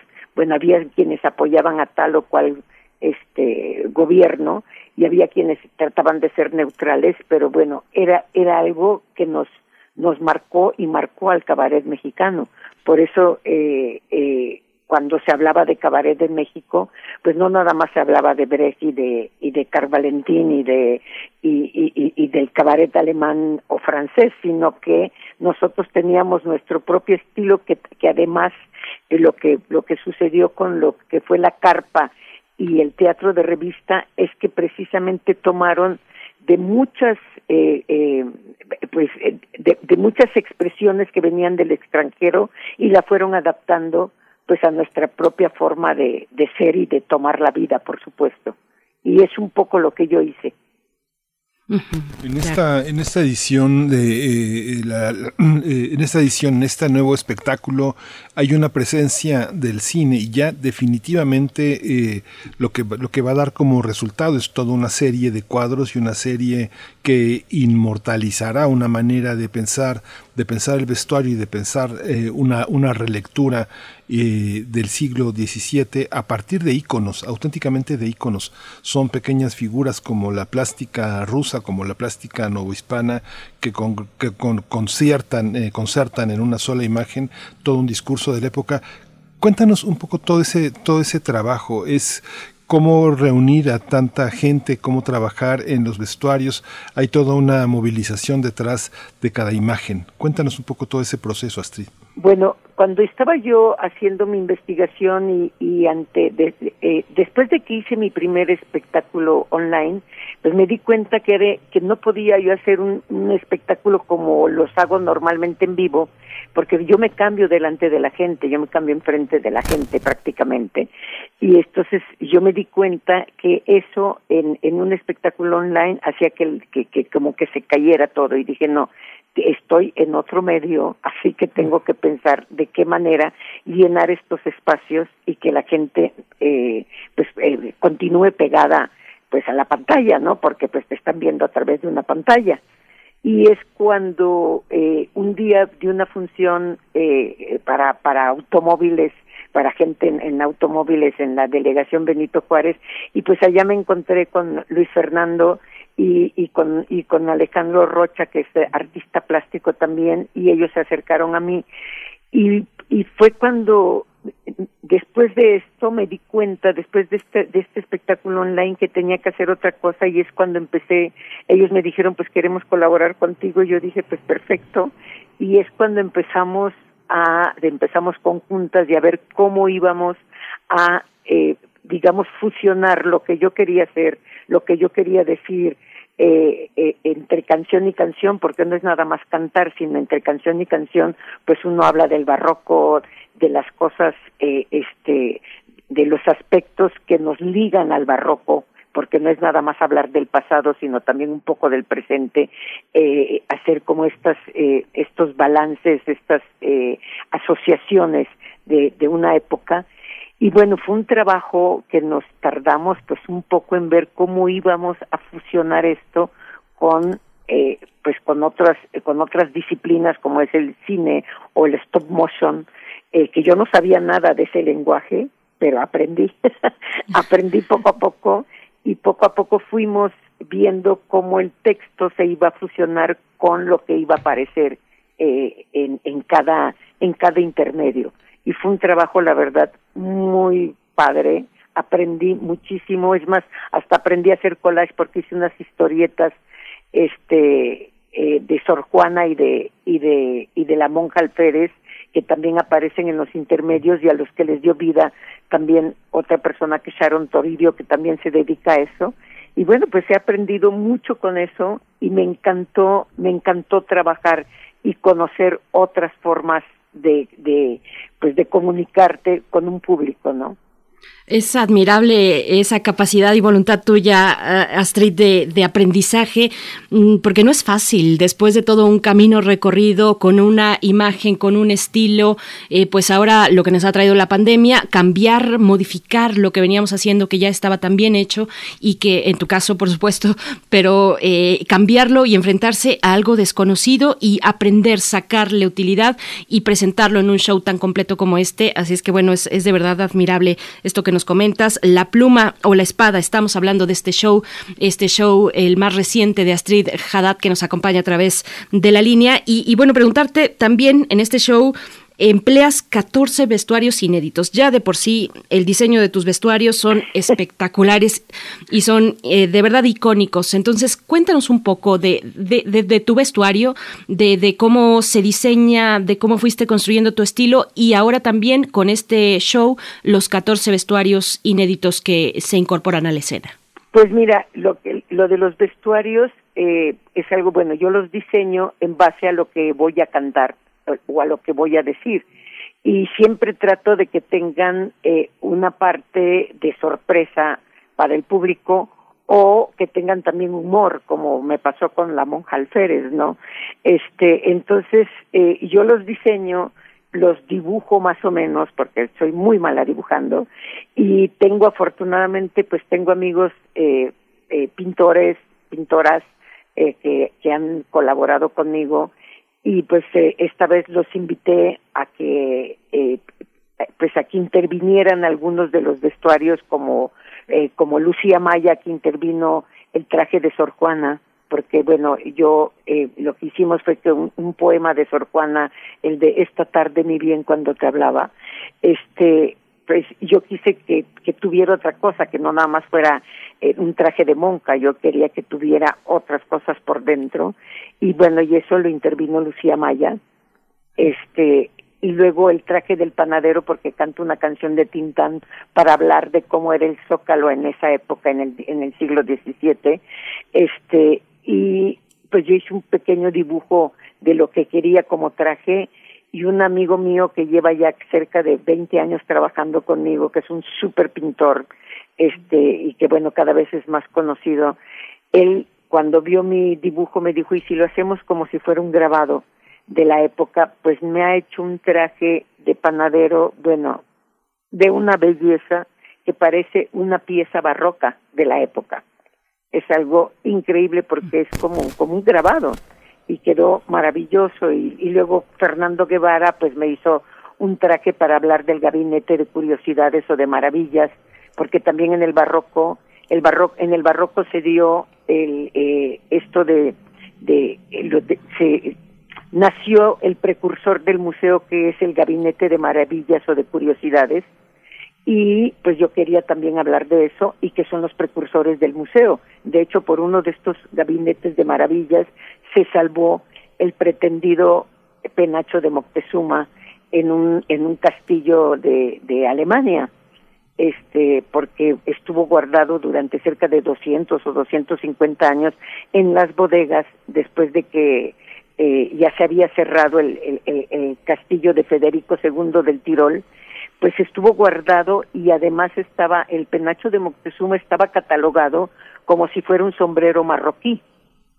y porque estuvo en estas bodegas se salvó ese penacho y dos y dos eh, y dos escudos de plumas este de pues de la época de los aztecas no entonces eh, eh, te digo pues lo que hice fue invitar artistas y que ellos en, en base al diseño que yo quería de mi de, de mi vestuario pues que echaran a volar su imaginación también. Claro.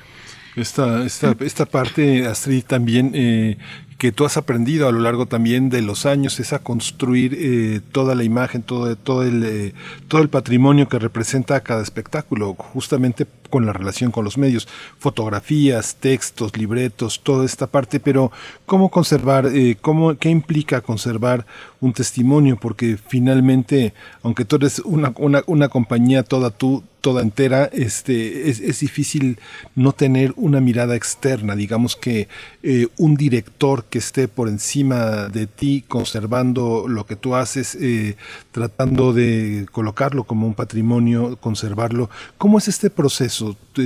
yo imagino que tú no tienes una visión museística sobre tu propio trabajo, pero hay trabajos sumamente perdurables que, que tendríamos que ver y rever, tener la oportunidad de, eh, con los formatos que da la tecnología hoy, volver a, presentarlos. ¿Cómo te ves hacia el pasado con trabajos tan importantes para nuestra historia cultural el amor, sobre la sexualidad, sobre la política, sobre la pintura, sobre el propio teatro?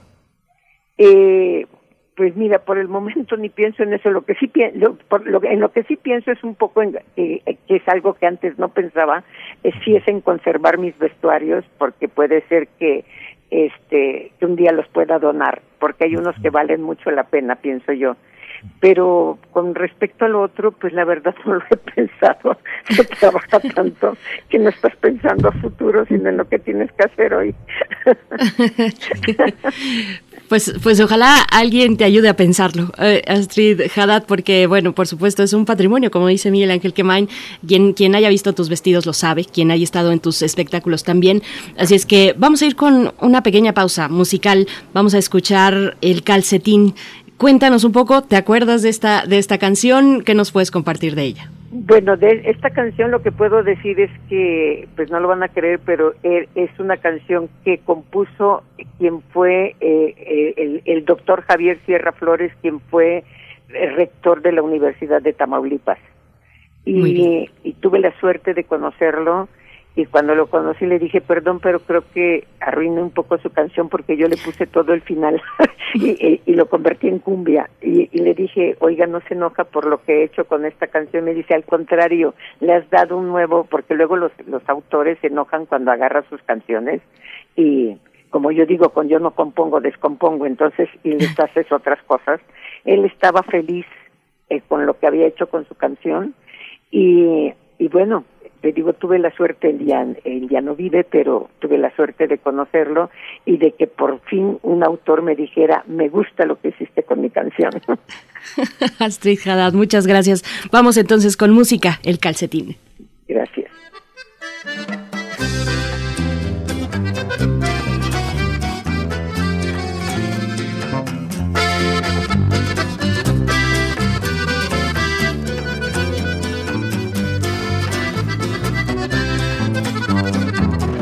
Como si fuera un calcetín.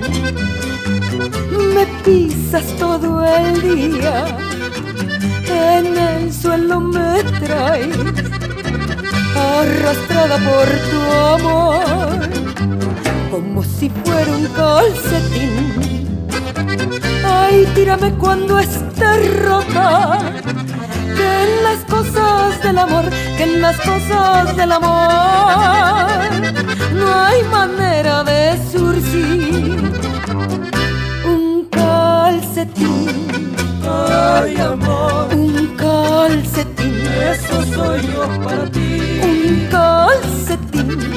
Ay, amor, un calcetín como si fuera un calcetín. Ay, tírame cuando esté rota que en las cosas del amor, que en las cosas del amor no hay manera de surcir.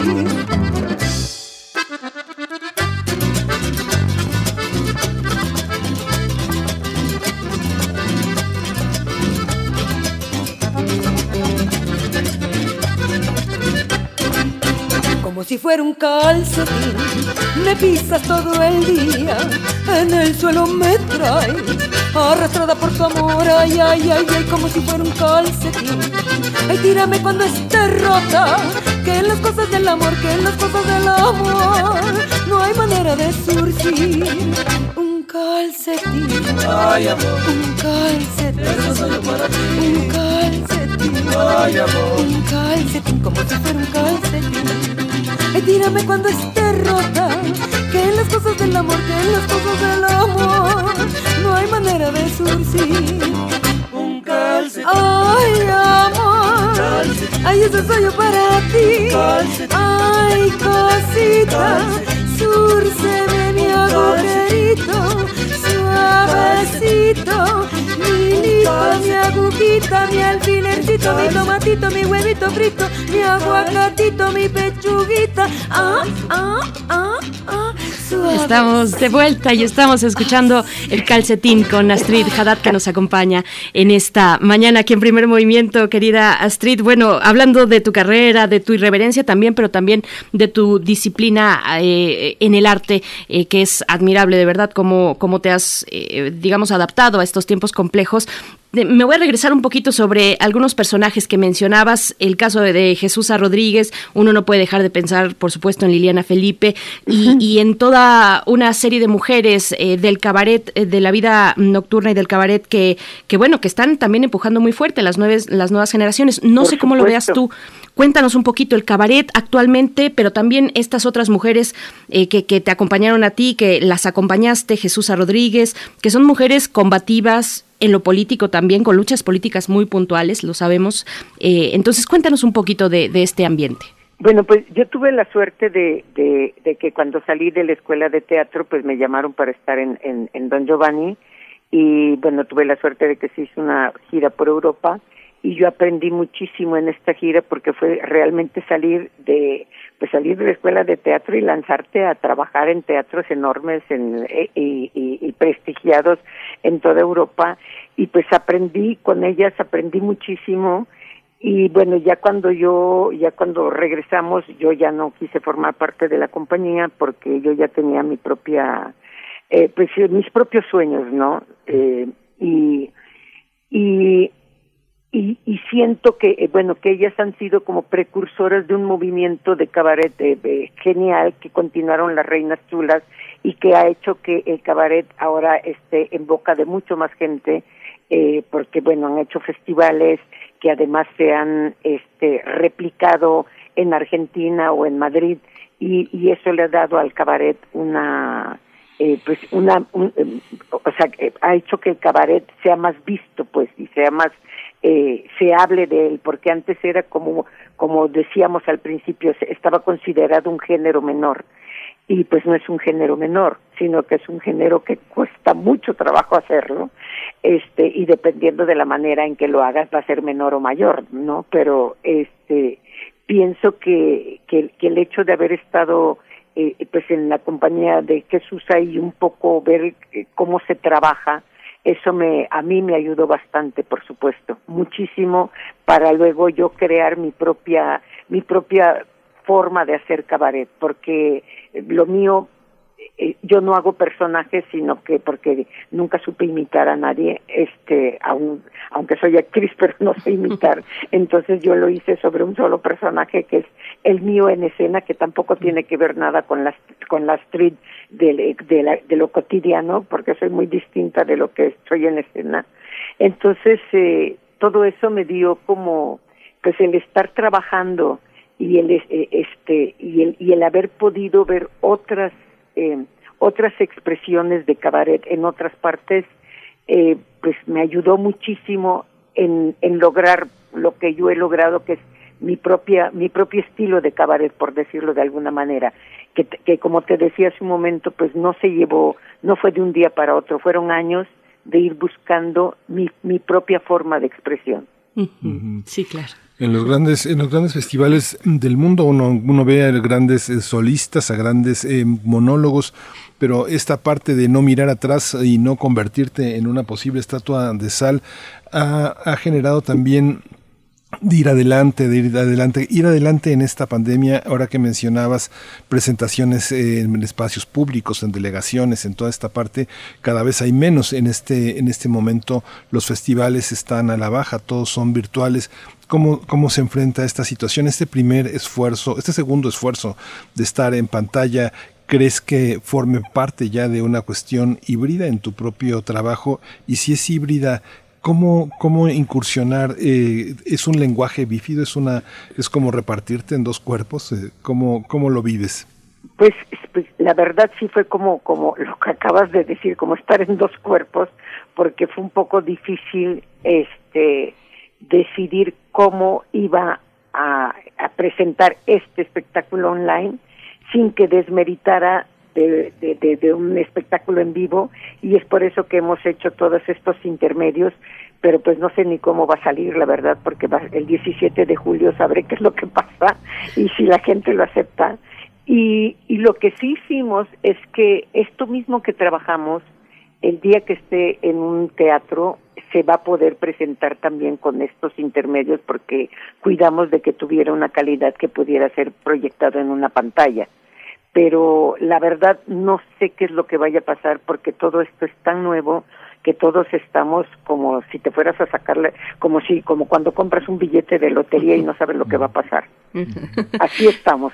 La verdad no sabemos, yo misma no sé qué es lo que va a pasar, ni cómo lo va a tomar la gente, si les va a gustar, si se van a aburrir. La verdad no lo sé, no sé qué es lo que va a pasar, esperemos que la gente lo, lo tome bien, pero por supuesto, eh, este, cuando estás en estos momentos, lo único que estás pensando no es nada más eh, tratar de hacer algo no precisamente nuevo, pero sí una forma nueva de expresión, otra, de, tratar de ajustarse a los tiempos, y estás esperando también, eh, di- diciéndote todo el tiempo, esto va a pasar y ya va, va a llegar el momento en el que estemos con público y con gente en un teatro.